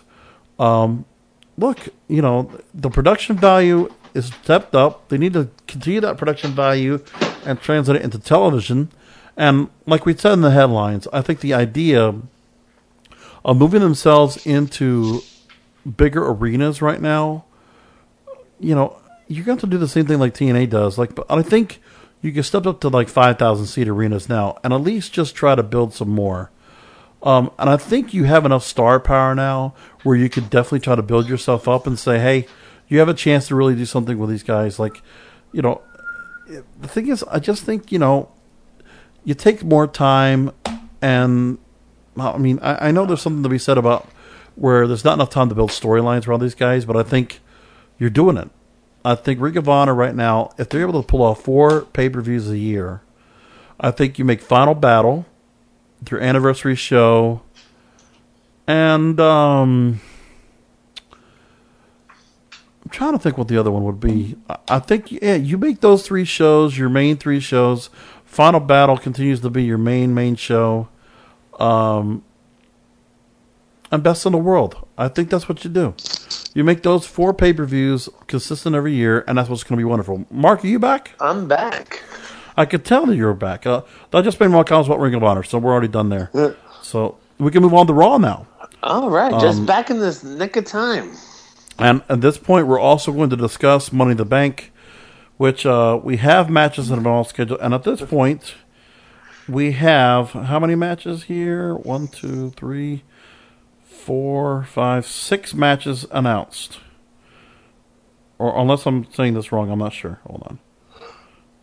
Oh, why is this doing this to me? Damn it. All right, I'll worry about that later. Okay, so we have matches all set up for coming up for uh, the pay per view. Um, we've already talked a little bit about what we thought was going to happen for the upcoming match when it comes to um, the ladder match. But let's just go through real quickly through what's going on with Raw this week. First of all, Michael Cole suit, Michael Cole suit jacket, those stripes. Did you see that thing? That was just like saw it was something on my TV screen. It looked so bad. just thought I had to make a point of that. Now, another thing, what the hell did they do to the Wyatt tag team music? They turn them into he's got the whole world in his hands, but like a harmonic type thing. It's horrible. I don't like it at all. I, I I didn't know if it was played on SmackDown or not. Cause I, I just I, I, I don't even, I don't think I watched it. I had a, a busy weekend. I saw uh, Paramore and Fall Out Boy this weekend, so I just like I said I've been running I've been running I've been running a little bit mad, but uh, I I heard it this week on Raw when I watched it, and I was like, "What is that?" And I was like, "This harmonic sound," and it just it, it was like, "What is that?" And then I could just pick up the melody, and I was like, "Oh, it's the whole world in his hands." I said, "I get it." yeah, it was just it was just um yeah, it sucked. No, no, when they came out um on SmackDown, they just came out like the normal do. It's like, you know, bop, and then they come back bop, like they didn't have the music. Yeah, and they ended that with it. It was like the, uh, but you know what? I guess it gives the um, Luke Harper and Rowan. It gives them a personality and a persona where they don't have to depend on Bray Wyatt to come out with them all the time.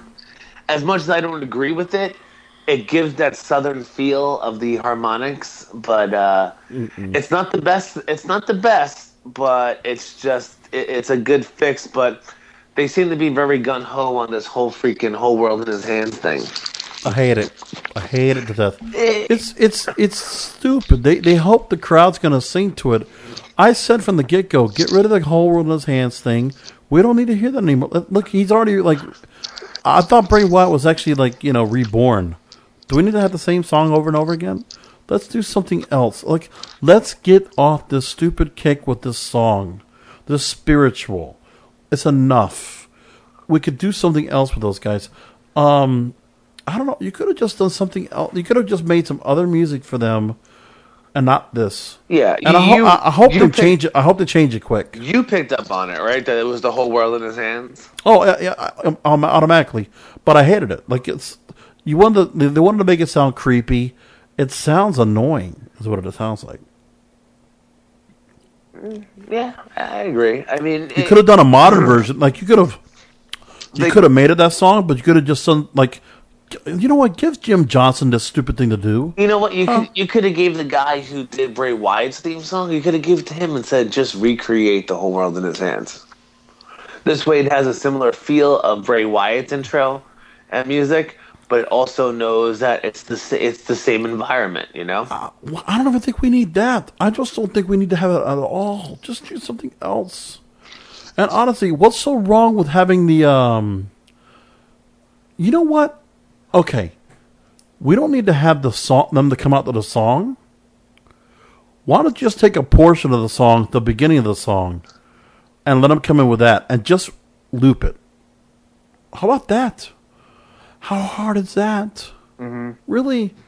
I mean, there's not any hard thing to do here. Come on. One of it, they probably have to pay for copyrights because he's got a, a harmonica. I'm like, bam, no, but it's the same song. No, spirituals. It's pure. It's, I think it's public domain. I'm not sure. Yeah. Because it's over 100 years old. That's why they're using it. No, just rehash the Wyatt music and just use the first part of it. That's all you had to do. Loop it. Do we really have to do anything else? Come on. oh man, I don't know what they're doing. Well, um, it looks like they're trying to get Luke Harper over as anything because you notice his vest says he's got the whole world in his hands. Now the new merch they have is uh, the vest that Luke Harper, mm-hmm. like, like well, Luke Harper, Luke Harper had the denim vest. What they're selling you now is a shirt on the WWE shop, and it's like it, it's basically the back of Luke Harper's vest, except it's just a shirt form. Mm, okay. Uh, okay. Well, what I will say is that regardless of me hating the music, we're this is the first tag team match, and I don't can't remember the last time.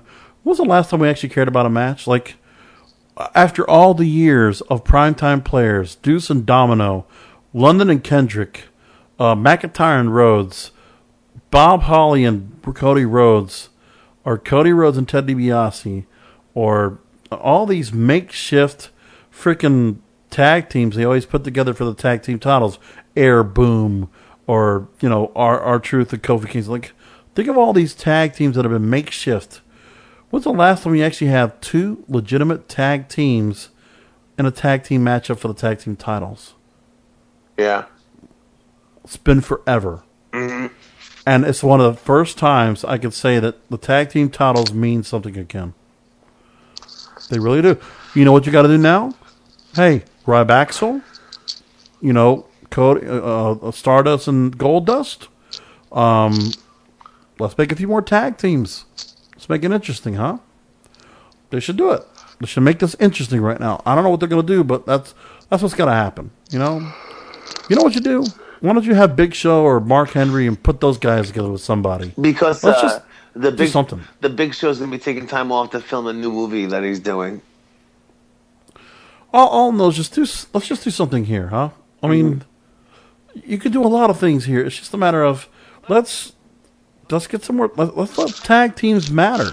It's obvious people care about these two tag teams now. Usos and Wyatts are you know tag teams together, and they're good. And I, I hope they get twenty minutes this, this on pay per view this weekend. I hope they do. Okay, Divas title match. Uh, we already talked about this whole setup, and Paige getting with Naomi. Look, I mean, I like Paige no matter what. I think she's a good wrestler. I think she's a good character. Just been just been saddled with such bad. They just all the planning and all the stuff that was done for this raven-haired beauty has been destroyed. Like the creative team just, you know what? They took this NXT prospect and they just destroyed it. Like they're gonna have to send her back. She's gonna have to go back and and and uh, yeah, she's gonna have to go back to the minor leagues and just work on her some more. Let her continue to work with the girls she's working with, and let her continue to hone her craft. Now you could keep her up on the main roster, but It's not gonna go downhill from there if they do that. I, I think I mean And it's not a bad thing if she goes back to NXT if she wants to, you know, do a whole new gimmick or a whole new style because she's 21. I mean, she's still got the whole world ahead of her. No, I think no, I think you keep the gimmick. You just need to build it some more. She just needs more time to to work on not her in ring stuff, but her out of ring stuff. We need to. She needs to work on her promos. She needs to work on, on a lot of things. I- you know what? That's I- the, the, I- her sports entertainment character, not the wrestling part, I- but the sports entertainment part. No, part. her wrestling's great. I mean, you know, she's pretty much the only diva that actually does, like, you know, really in ring stuff that you want to pay attention to.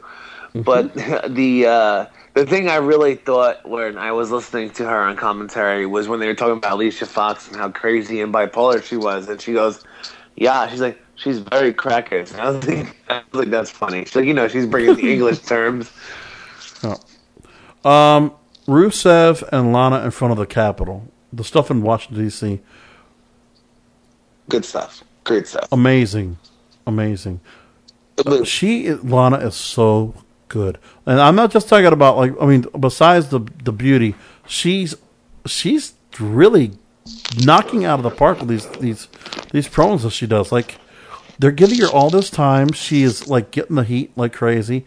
Your treasured landmarks are pathetic. Your theaters are pathetic. America's pathetic. I'm like, she's just nailing it out of the park. She's no, and then every time she leads up to the damn Vladimir Putin picture, I'm just laughing. I don't. I, I, I've- forgot to mention that I actually had uh, Chuck over for for dinner. Uh-huh. My mom, uh, you know, she made some chicken, some Spanish style chicken and rice, which was awesome. And then um, I actually had him in the man cave. Normally, I go to his house to watch. Last night, he actually came by and watched in the man cave. He was watching uh, Raw nice. the thing was, yeah, so like, um, he was all pissed off because he sees Rusev. I don't like that guy. But I'm enjoying everything they're doing with Rusev right now. Like with the gold star, they just keep like the build-up of Rusev is excellent. It is. I'm just afraid if he gets touched by John Cena, it will be tainted. You can't put Rusev and John Cena together for a for a while. Yeah, but you also don't want him. You don't want John Cena to be the first guy to beat him. You know. I mean, Rusev. I mean, ha- have Big E as an opponent coming up this th- Sunday. That's fine. That's okay to have, but otherwise, I think you got to be careful on who's going to face. Um, After. At SummerSlam. Like, I don't know who you're going to put him up against. I think Sheamus will be probably good. I think um, there's probably some other names. I think Jack Swagger could turn face and have a good run with with Rusev, and Zeb Colter could actually turn face as well. Yeah, that would be. It's a chance. I mean, the thing is, here's the deal: Jack Swagger, we never, they're never going to take him seriously. But you know, there's such a thing as Jack Swagger getting like after the rub he'll get for being in the ladder match for the briefcase. If you you could do a decent short angle for a couple of months and let Swagger, and you know what, lead up to SummerSlam, and Swagger goes into L.A. and he he's had the big American flag going, and "Don't Tread on Me" and all that stuff, and "We the People" starts getting big and loud, Well, and they take on Rusev. Did you hear- Swagger and Rusev is a very good feud they could put at, for SummerSlam coming up. Did you hear them on Monday night when they went "We the People"? It was so loud. It's it's because it should be a this gimmick should be a face uh, it should be a face gimmick. Yeah. That's what it is. Um, so yeah, that's what I'm saying. And I keep saying, I keep noticing every time I'm on this show, I gotta quit saying um. Oh my god, I do it so much. Somebody stop me. I'm not gonna do it anymore. I gotta stop. Hey buddy, hey buddy, I'm nine and Bo. Titus on it like Anything is possible if you believe. Oh, actually, and you know what? One of the few guys that Chuck actually really loves. He likes Bo Dallas. You know what? Bo Dallas is bigger than Adam Rose. I, I, I like the uh, the Bo Dallas character a lot better than I like this Adam Rose character. Well, it that shouldn't be. That's that's, that's how it should be because Adam Rose, you let him on NXT with that gimmick one night, and they said we got to fast track this. We got to hot shot it. Adam Rose coming out so early was a huge mistake. But Bo Dallas, this character's been getting built for two years now. This shitty grin gimmick, it's working. It's going to work. They're doing everything right with him. Like what? Look what they did. And you know what the funny part is? Everybody talks about. All I heard about this week was the ad libbing by Bo Dallas after Titus O'Neil. I guess didn't mean to knock the microphone off his hands. That was great improv. It looks like I have butterfingers. I'm so silly, Mr. Butterfingers.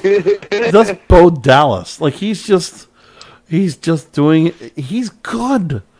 Like I, I would have never thought. Like uh, Bo Dallas is a good wrestler. And I never thought that this thing. Like I, I, I mean, this is one of the few things where you know what? Look, Rusev, the transition from NXT to Raw, great. Dallas transition to Raw, it's working, and people are, are people are believing. We're gonna say the pun. Like I saw Bo Dallas signs out there, nine and Bo. Like you know what? And I love the freaking JBL called the the greatest drink in sports entertainment. I mean, that's, It was so come on. It was so funny that he said that because Michael Cole said that later. He goes, "Did you just call it the British professional wrestling?" So I'm telling you, So it's, now, it's but now I'm curious. You think they're gonna go after the Goldberg like streak? No, I mean they're gonna let it. You know what? They're probably gonna get to like hundred and bow. Who knows? Uh, it's it's working. I mean, I can see sign. I, I definitely can start seeing signs out there in the crowd for it. But Bo Dallas is getting over. It's because this stupid gimmick it's, it works. They're, and they're doing the right thing. Like they really is. He's in between right now, but like he does things like like with Fandango, the cheating in that match on SmackDown. That's heel like, and that's funny. Uh, all you gotta do is believe. Like, come on. I just lose it. I love it. It's Be so a funny. believer. And don't stop believing. He finally said that this week. Yeah, yeah. he- Like, look, and this crowd. You have to remember, man. NXT, that crowd loved him. Like they loved to hate him. Loved to hate them. And you know somebody else we love to hate, and now we don't get to do that anymore. Who? Vickie Guerrero. I should bring that up now. Vickie Guerrero and her little mud match with uh, the or, or the, pu- the, slop the pudding match, plunge. mud match, slop. Yeah, the the pudding plunge, the pudding plunge match with Stephanie. Stephanie, I mean, you know what? I, that was it was a it was stupid, yes, but for the purpose of it, I enjoyed it. The I think- the ending and the finish was great. Stephanie, you know what, man? I gotta give her credit. She's good. Mm-hmm. She was, it was like who'd have thought? Like out of all this time, Stephanie in one promo can turn Vickie face. right, the only person. I mean, she did it. Excellent. But it just, Turn Vickie face. It just goes to show you how big the yes and no chants are better or more over than Daniel Bryan. No, and what's most important too is that this told people that people love to hate Vickie because of how she was always, but look at her turn around and quickly that crowd because she was getting put down so bad, and people loved they cheered for Vickie. They were happy for her. Yeah, and when she was throwing all the all the uh, the three chicks into the uh, the slop, Yeah, it was Alicia Fox, Rosa Mendez, who now looks better with darker hair. Yeah, she's more of a brunette now. Not back Yeah, to that full better. black, you know, Yeah. that black hair, but she looks good as a brunette. And Layla. Yeah. I don't Layla, I don't know for some reason. She they just throw, keep throwing stuff on her. It's like, All the hey, time. we got nothing going on. Go out, have fun. Go get covered in milk. Now you're gonna throw in Covered in milk, you're covered in pudding. Yeah. Uh, the, the, the jello pudding pops. Apparently, from what I read, there is a picture after Rome where Bray Wyatt's in the slop. Really? I, I I'd have to look it up. I saw it on WrestleZone when I was looking up news, but uh, I'll post it or I'll send it to you privately. Vickie Guerrero, and I thought the way she left, as she left the ring, she did the Eddie shimmy, which was that touched my heart right there because I was like, that the shimmy was like awesome. I was like, tribute to Eddie. She looks, she points up in the crowd, says, "I love you, Eddie," and then walks off, kisses, gives a kiss to the crowd. That touched me. I, I really, I, I felt good for Vickie that she got to go out the way she did. That was one of the, Um, that was one of the better ways to see someone go out. It was sweet. It was sweet to let her leave like that. I'm gonna miss Vickie. Uh, surprising. I'm gonna miss Vickie a lot. I thought she did a lot of good. I loved her every time she came out to the ring and did excuse me. I enjoyed it, and it was you love the you love to hate her, and I love this woman. She was nine years with this company. She uh she had a run. She's very memorable. She did a lot of stuff and she took she was a, she was a company person all the way through.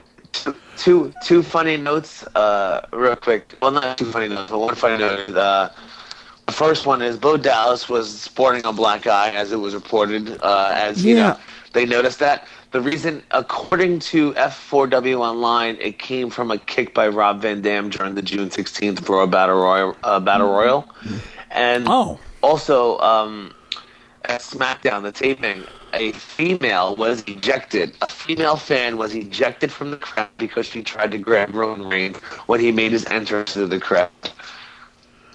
Oh, another thing I got to mention too is that you know that I think JBL during the Bo Dallas match saying the reason the black eye was for competitive badminton. I thought it was hilarious. well, yeah, that's what I wanted to bring. great. And I love that. Yeah, yeah, no, it definitely is. But it also says WWE confirms top superstar injury. Current status for Money in the Bank is unknown. You want to hear stuff like that, George? Yeah, we'll have to wait about Bad News Barrett. We're just going to see what they do. Yeah. That might and that might be a significant change, but we'll talk about that in a moment. We're mm-hmm. almost we're almost To the home at we're two we're two two more points away from doing previews and predictions for Money in the Bank. Yeah. Reverend uh, oh Reverend Big E, aha, the land of the free, aha, the home of the brave, aha. I'm gonna tell you to the to the to the uh, what is it? Uh, you know, from Moses as he parted the Red Sea, uh, and when it when the walls of Jericho came coming down, the God and I get some of there, ha ha. Like it was, you know, Creflo Dollar, TD Jakes, and all these other like it was like you know it, it was Biggie doing revival, and it sounded bad, you know. It, it just was, you know. You know what? Um, I think he was trying to like, uh, I think he was trying to like channel his James Brown and Blues Brothers. just saying, that was fun. Well, James Brown in that movie was great, by the way. Let's just great, great part in that movie. Just Yeah. wanted to make mention. Oh, sure. But Blues Brothers is a great movie anyway. You can watch that anytime you want, as many times as you want. It just doesn't get old. Um, Near Dolph. I'm gonna start calling Dolph Ziggler Neo Dolph because that's all it is. Near falls all the time in his matches. And you know what? Great Triple H go he did his promo. About, Oh, the, on the app. That's right. I heard about that. Well, no, it was on Raw on the second hour when he introduced everybody that all the participants for the Money in the Bank briefcase. Oh, Triple H. You're talking about? Yes, Triple H. He said, now he's coming into the match. He goes, although all those who believe, who say I don't believe in his talents, and and stuff like that. And he gave a quick plug, you know, to Dolph Ziggler there.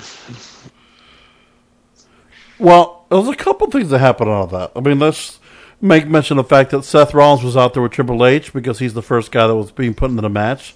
And then when uh, Triple H talks about, you know, uh, here's my pick for Money in the Bank: Rob Van. I can't, Can't even, even say say it with a straight face.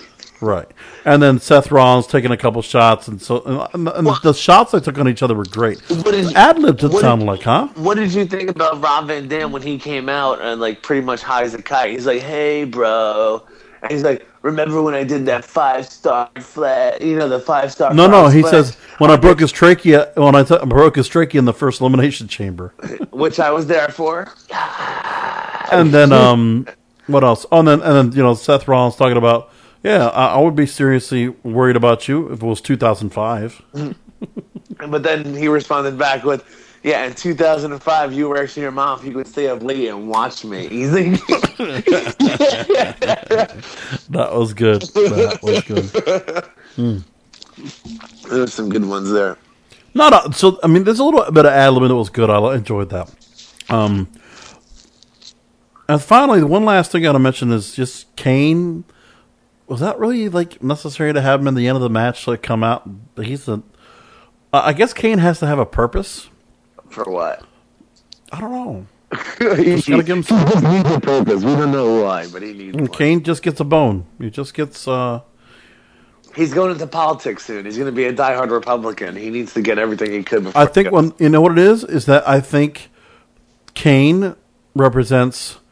Well, we gotta have some extra star power in there. We gotta have somebody else. People don't know Cesaro, Roman Reigns, or or all these guys. We gotta put some people like from the Attitude Era. We gotta have Cena and Kane out there. Like you gotta like panic. Like we better have some people that people know. So Kane's got to go out there. Token Demon Kane. we got to do even numbers. We can't do an odd seven. We need an even eight. It's, Yeah, I don't know why they want eight.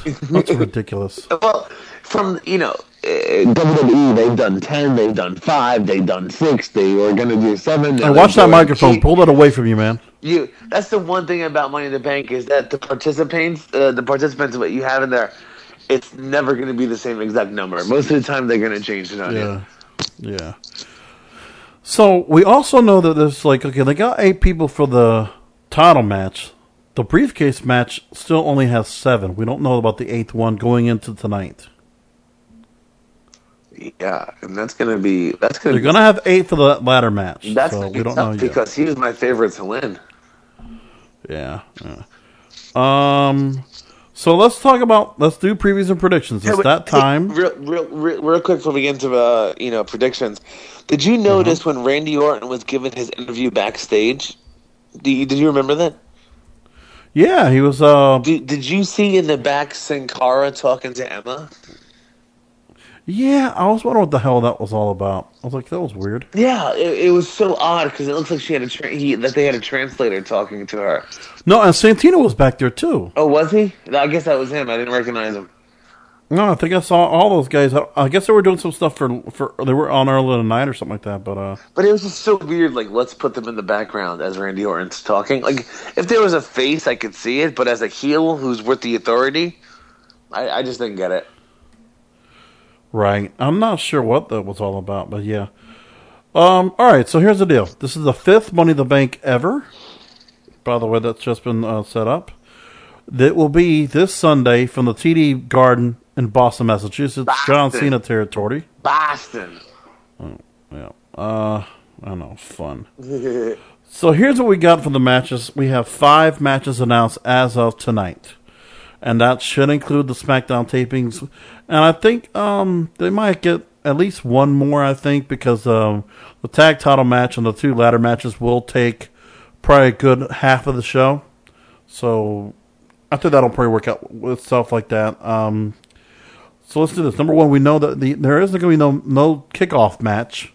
Um, they're actually going to show an exclusive interview with Daniel Bryan as part of the Money the Bank kickoff preview show. Or the kickoff, you know, the uh, the, The pre-show. pre-show. Yeah. Yeah, I, I don't care about what he has to say. I mean, you know, it's like, It's it's in, how do you feel? You know, are you upset? Of course, I'm upset. it, you know, it, it, it's totally invalid because he said there is nothing wrong with giving up this title, but the only reason I won't give it up is because you're selfish and you want to take it from me. So I mean, it's just going to be recycled garbage that you're probably going to hear. But I mean, whatever. He should come back. I heard he's being booked for July shows. But other than that, it, it was you know unfortunate what happened, but that's just the way the cookie crumbles sometimes. But it, do you? Let me ask you before we get into predictions. Do you Sure. do you think this Daniel Bryan, uh, since he's been stripped, do you think he's reached like the you know the top of the mountain? Yeah, he's reached his peak. Oh, I mentioned that uh, last week. Yeah. Yeah. The fact when he, when they stripped the belt uh, from him a few weeks ago, yeah, he doesn't need to go any higher. He get, look, that guy will always be in that main event picture, and I even and I verified that again tonight with John Cena doing what he did, and with what happened at WrestleMania, that will never get taken from him. He will always be on top for as long as he wants. I mean, he's basically he's going to be up there in the upper echelon, like you know he, he's got like Rey Mysterio status right now.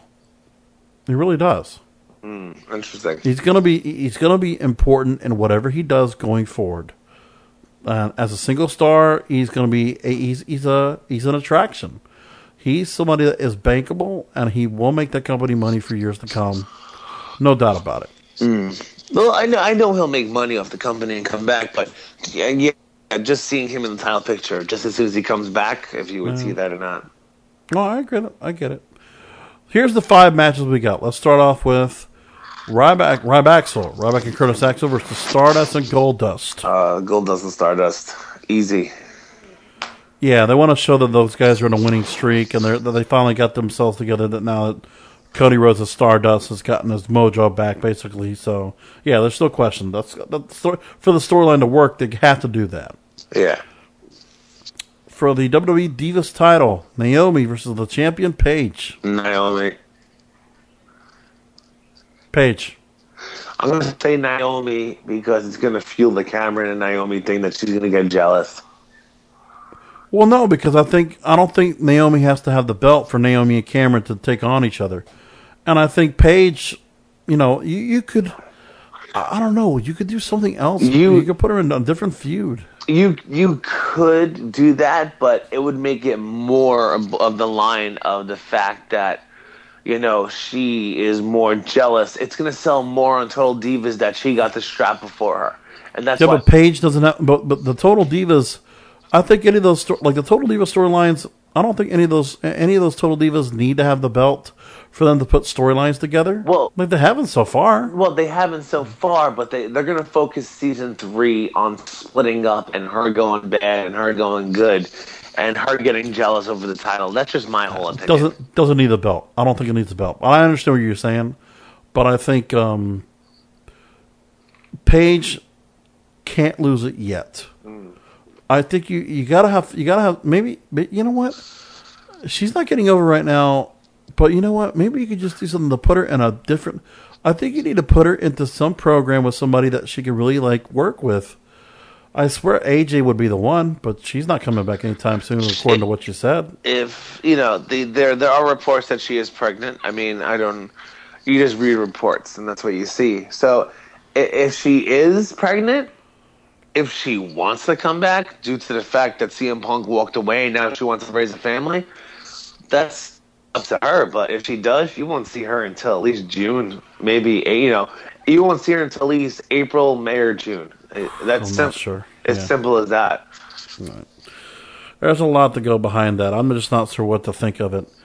Um, but no, Paige, I think what you got to do is just now. uh, If you're giving her the, this showcase, you got to put her against some talent and make her look like she can beat some people. I I think this is where you put Natalya in there and like make her like. uh I think you- this is where you put Natalya and Paige together and let them kind of show some magic. Or Emma versus Paige, but I mean Emma's such a comedy character right now. Nobody will take her seriously. Natalya's gonna have to be the one. I don't know. Um, uh, you want to you want to recreate Summer Paige and uh, Summer Rae and Paige? I, I don't know. I just think there's a lot more things to do with Paige as champion, and it's still too soon. I think she- she's not a big enough deal for people to like worry about the Divas title. But the Divas title is just not that important right now, anyway. It's never been important since Trish It's Stratus. not go- no no AJ made no AJ made it legit. I think people were concerned when AJ lost the belt. You know what? It, She held the belt for a long time. People cared. I think she and AJ did a great job to her credit. an excellent She job. she built it up, and I will give you that. I will give you that because I was just you know thinking of Trish Stratus and Lita and all that stuff.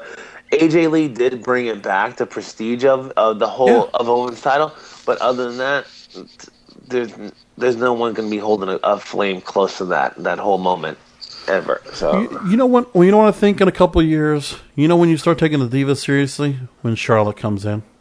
yeah, but Charlotte, com- and uh, then Who's give Charlotte a couple of years. but look what they're doing in Natalya. I mean, you know, it doesn't. You don't know. And I mentioned this a couple weeks ago. Natalya is looking damn good. I don't know what it is, but like she got married and she looks better. Because- is that weird? It's because you can't have her now. Now she's No, I think she's in better. No, she's in the best shape of her life. I think she looks as good. She looks as good as she did when she was with the Hart family. Maybe she's She looks. maybe she's doing that DDP yoga. She looks really good. You- looks really, really good. I- i- If you don't notice, when Chris Jericho when he promotes the DDP yoga, he goes, "I do it." Ryback does it. Now he's promoting Ryback for it. I'm like, that's Oh just funny. You know what? Um, wow. Um, you know, I love. I would love it that one of these days that Ryback gets another chance to like build himself up again. You know what? I think he will because he's a Vince McMahon project. Unless unless he, you know, gives a full authority on two to Triple H and Stephanie. Other than that, it's going to be Ryback. Doesn't Ryback will always be around. Yeah, I, I don't know. It's just something, man. I mean, It'd be it'd be great if they brought Ryback in because if you notice, they keep saying the principal owner of WWE. If Vince Mm-hmm. McMahon chose him to be like his competitor to take on Triple H for like the company. I, I yeah, something. I don't know. I'm just I'm just Uh, pulling something out of my ass right now, but Yeah, yeah. but we'll, uh, let's let me get, see here. Let's get back to predictions. Exactly. WWE. Oh, this this you want about finally a tag team title match that I'm really looking forward to. WWE tag team title match: Eric Rowan, Luke Harper, the Wyatts versus the Usos. You know the Oh. the Wyatts. I want to see them have the gold so bad. I want to see Harper and Rowan have it so bad. But I feel the way they've been booked Oh. every week of getting the upper hand, they're not going to get it. Okay. Usos win. Feud must continue. These guys have to have like this has to go past SummerSlam. No, it has. This just started. It's It- just it's a fresh storyline. It's gonna This go- feud needs to go. it has to go to SummerSlam, but the Wyatts should win at uh, Battleground. Actually, actually, this should go to Survivor Series. I don't know about that because they've already done. Hold it, hold it. Ten man, the, the, the five on five. Usos are on one side. Well, the well- Wyatts on the other. Well, now you're talking about And like Bray Wyatt's a captain, and like Cena's a captain or something like that. Like Well, well, now you're that's money right there, man. It's money, and you're doing a traditional Survivor Series. But the the Wyatts and uh, Rowan and Harper, they should have the titles before they go into it. Well, okay. During this program, yes, I think not yet, but I think you give a couple of matches where I think you could do a swap of the titles I'm gonna say somewhere in this program, I'm gonna say that they're gonna lose. but not now. I'm gonna say that they lose this one, but they're gonna pick it up at either Battleground or SummerSlam. No, they're gonna pick it up at Battleground, and then they're gonna give Stardust a chance real quick. But then they're gonna bring him back and do the whole Uso thing again. I think I think that the Goldust and Stardust is gonna be so over that they're gonna have to put them into the SummerSlam or do a triple threat kind of tag No, match. uh, no, no, no, no, no. I want this to be like six months. I want this, I want this as long as Bray Wyatt, John Cena. Milk this thing, man. It's Milk it's it. it's already been a few because they've already been established with John Cena. Well, yeah, I get that, but this is finally like the tag titles are now like this focus. You know, it's just It's not gonna, I- as much as you want it to go that long. I don't believe. Yeah. I don't believe it's going to go that long, and that's just me. But I hope it does. okay. Then you know what happens is Harper and Rowan win at SummerSlam. That's when they win it. Don't do it now. Win it at the big show. Well, they're not going to give him the big show. I think they're going to give it to him at Battleground. I think they're going to do like you know Battleground, Frontline, like that whole thing. I think that's what they're going to take it. So this way, when they go, they can go in as heel champions and they can fight off, uh, you know, a face for the uh, for at SummerSlam. All right. Well, I mean, you could say that. I just think you hold this off the SummerSlam. You, the payoff is at SummerSlam. You give you do the title switch at SummerSlam. That's where I Okay. think you do it. Yeah, no, I agree with you, but I don't. I don't think they are. Yeah. All right, as and this is still as is scheduled, even though we've heard rumors of a of a possible injury to Bad News Barrett. As far as we know, he is still scheduled in this match, and his opponents for the Money the Bank ladder match are Seth Rollins, Dean Ambrose, Rob Van Dam, Kofi Kingston, Jack Swagger, and Dolph Ziggler. It's. Okay, I was predicting Barrett, and if he's not in it, I was too. and, Yeah. and, and if he's not in it, I, I'm gonna say Rollins. no, Rollins and Ambrose need to be their own feud. We need that. They need to go for a while. But who you, you're gonna you, if you don't give it to Rollins or Ambrose, who are you gonna give it to then? You're gonna give that. You're gonna give a scrub, not a scrub, but you're gonna give somebody who's just gonna cash in and lose. At least if you give it to Rollins or, or Ambrose, which Ambrose doesn't need it, neither does Rollins, but Rollins will give you that fact of he might cash in at any time. He's gonna give you that advantage of a heel perspective to where Ambrose will, you know. I want to see this. I'm going to assume Bad News Barrett is, is is scratched out. I want I want to say hopefully they put him in, but he doesn't do as much work as the others. Like something happens, he gets taken out, and then when the least you expect it, he climbs up and grabs it. Okay, I'm going to preface this by saying if Bad News Barrett's in the match, he wins. He yes, He needs a briefcase. exactly. If he is not the choice, the second choice, Dolph Ziggler. And you know why? You, this is built in storyline. He won it last year. He lost it. I mean, you could do a thing. Uh, you know what I want to see with Dolph Ziggler? You could resuscitate the character by doing this. By then putting him up against someone that's forcing him to put the briefcase on the line and trying to put him on and say, You're not good enough anymore. You don't deserve that briefcase. You you had your chance and you and look what's happened to you. You've had a free fall since. I should have this. You know? I mean, Or I just can- like to see or- something like or that. You can even do a storyline like uh, you know with Triple H because he talked down about him. You know, he, even though he promoted that he likes his in in ring ability and stuff like that. You can have something with Triple H, you know, saying I'm going to give Seth Rollins another shot at the briefcase, and then you can have like you know just temporary like Ambrose would come in, or maybe do a triple threat at SummerSlam for the briefcase. You know what you could do? You could do something where Seth and Dean have their matches and all. Seth gets over, And then and then Seth and then Seth confronts Dolph Ziggler. exactly, yeah, something like I'm the future of this company. You're a has been. Why don't you just put that? Why don't you just put that? Why don't you just give me that briefcase? Well, he doesn't even have to put it on just to get Ziggler into the more of the phase zone. He doesn't. Ha- he doesn't have to put it on. Triple H is demanding he puts it on, just like the Daniel Bryan gimmick. I mean, there's just there's a story to be told with Dolph Ziggler. I mean, you know, I- I mean they, they, they keep giving this guy prominent matches on TV, nothing on pay per view. So there must be something to be said about this. Like it's like they just keep doing this just for their own health. There- has to be some story behind this, and they're, they're having to do an, they have to do an audible here without Bad News Barrett. So Which Rob Van Dam doesn't make sense. I mean, the, the only other person that makes sense at all is Seth Rollins. and and the only And I can absolutely see that happening too. yeah, and you know it, it's weird at the same point of when they wanted to give Barrett last year and he was injured, and now he's going to be injured this time. It, I hope he's not. I want Barrett to win. Mm. Barrett would need Barrett will get the biggest, the biggest use out of this this briefcase because then he'll because if Barrett was able to come back, Barrett will finally get himself back to where he was before he got injured.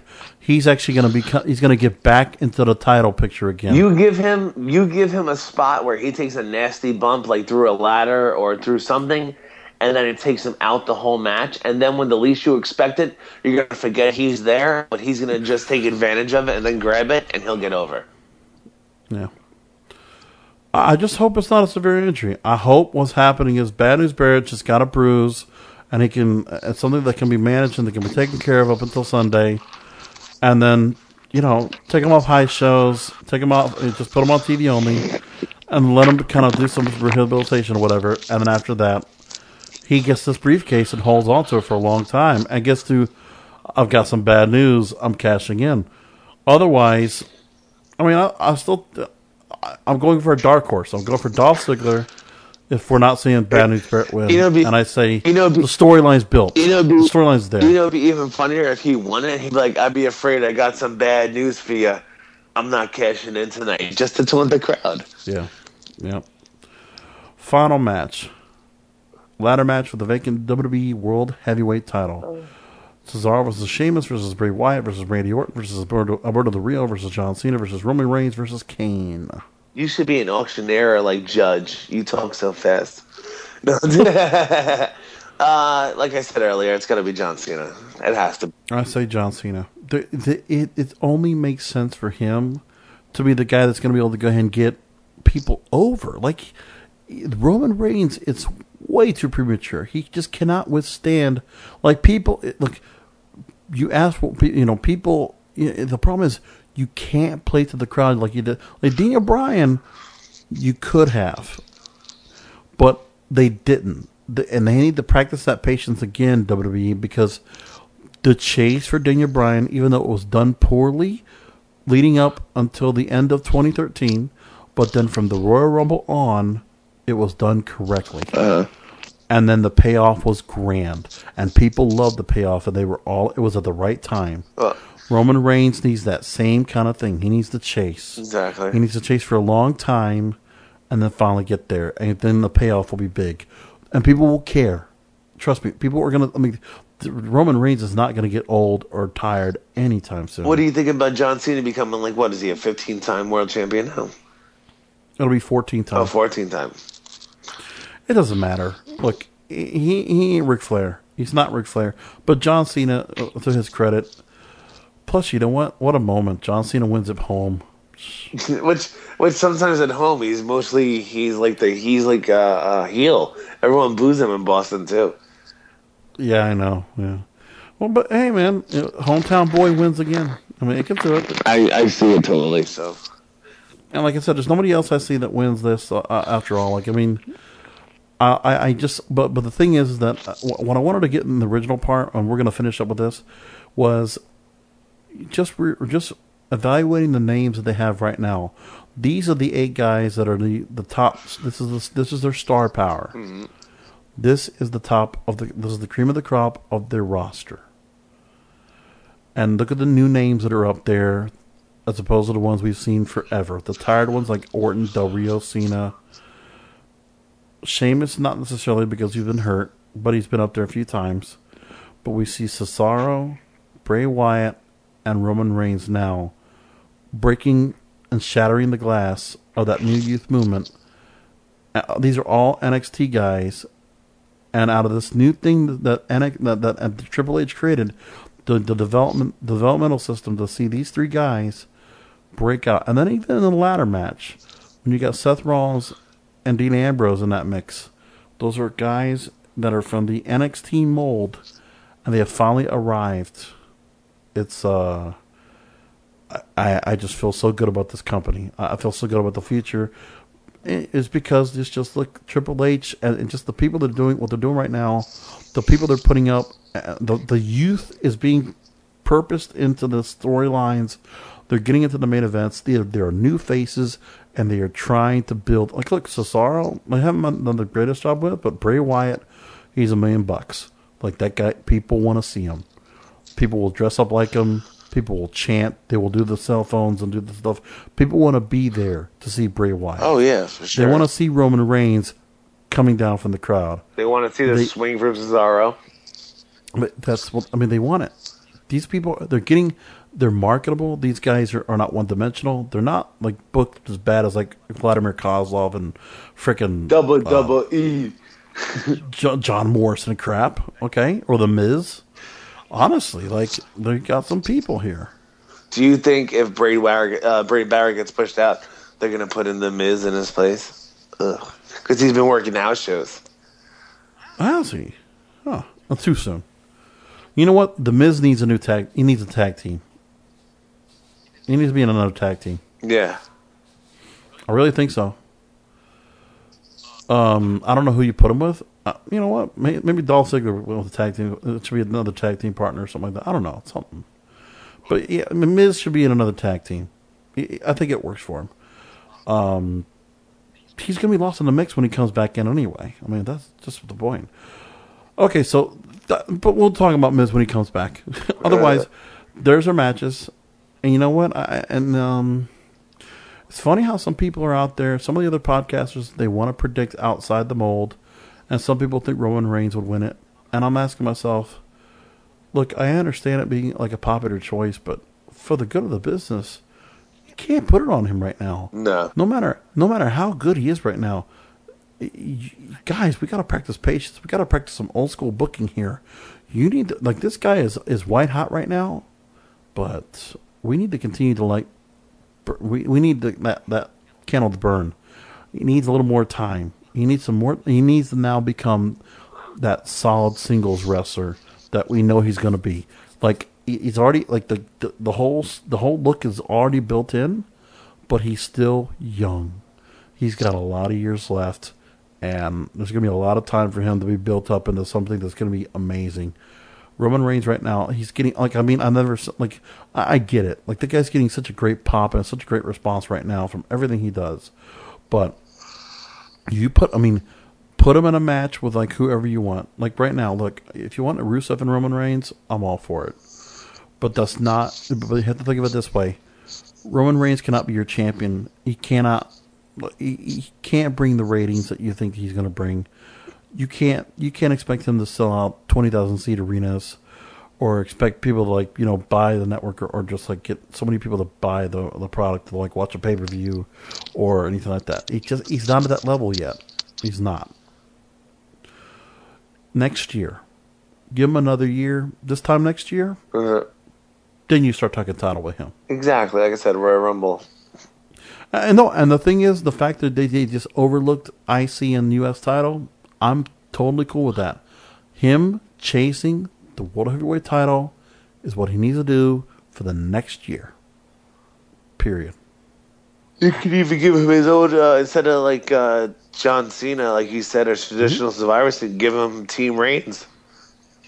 Yeah, something like that. I mean, well, he's got to be in the and, like. Hopefully, he'll get the match like that, and the traditional Survivor Series match will be a traditional, the main event, which they haven't done that in forever. Uh, but I'm hoping to do that this year. I mean, Triple H is now in control. You could kind of tell, and Stephanie's no longer like in creative. She's you know she's a head brand manager. So, I- I just like to and, I- and like I, I mean, did I, I forgot to mention too with Stephanie, like you could tell, man, she's got she's learned a lot from her daddy. Like, look at how well she sold the whole Vickie Guerrero thing this week, and the stuff she's been doing as of late. She's got her daddy's like presence. Yeah. She's got it. She she gets heat just as much as everybody else. And you know what? Maybe at some point she'll turn face, and people will love her and they will adore her. Uh, But she's got she's got her daddy's. uh, She's she's learned from her daddy, man. She's got it. And and so the thing is, Triple H and Stephanie making all the right moves. Hey man, you know I'm surprised that even towards this end of the uh, this late after WrestleMania, we're into our third pay per view, right? And um, this is still a pretty good pay per view. Like, I mean, it doesn't look old or boring or tired, and doesn't look like we're seeing the same old, same old right now. I think we're not. I think the only tired thing is us because we're doing this so late. But um, but yeah, We're gonna call it No, no, yeah. but you're 100 percent right though. Stephanie McMahon doing everything 100 percent correctly, and there's she gave Vickie the farewell goodbye that she wanted, and she turned her face when for what is her nine year run she had seven was seven seven nine Yep, yeah nine-year run. 9 year mm-hmm. run yeah she had a nine year run and she was at a nine years she was hated for all those years and within the last 10 minutes she made her a face Yep. Yep. Amazing. Good things, guys. Hey, this is the kind of stuff I was talking about last year. Last year, I was complaining about why why can't we see some young stars out there? Well, okay, some of the guys we thought should have been in that place, they're not. But some of these NXT guys that have been given the chance for the last year and a half, they are now the dividends are paying off, and now the investment is worth it. And Triple H is looking like a stud as a result. Guys, that's going to do it for our show tonight. We're going to be back Sunday night for the in the Bank post show. Chuck and I will be doing the coverage for you. We will have it download available for you Monday morning at kingofpodcasts.com. Again, kingofpodcasts.com. Of course, you can go there. You can contact the show, email us, send us anything you like. Um, and also, you know, if you want to find all our social media areas, Twitter, Facebook, you want to like find out where to download the show. We have a news ticker up there that gives you all the updates. Go to kingofpodcast.com all week for latest updates on Bad News Barrett and Money the, Money the Bank. Also, check out the blog post, Wrestling is Real blog, which is also on our website. We have a ticker going on there as well. You can check all the news on like what I've comments about TNA in New York City, and you know a bunch of other things we always write. We try to get a couple posts every week. Just keep that in mind, folks. And again, enjoy Money in the Bank. It's going to be great. We'll be watching it with you, and we'll talk about it this coming Sunday night. Good night, everybody. Ladies and gentlemen, we are out of time, and we will see you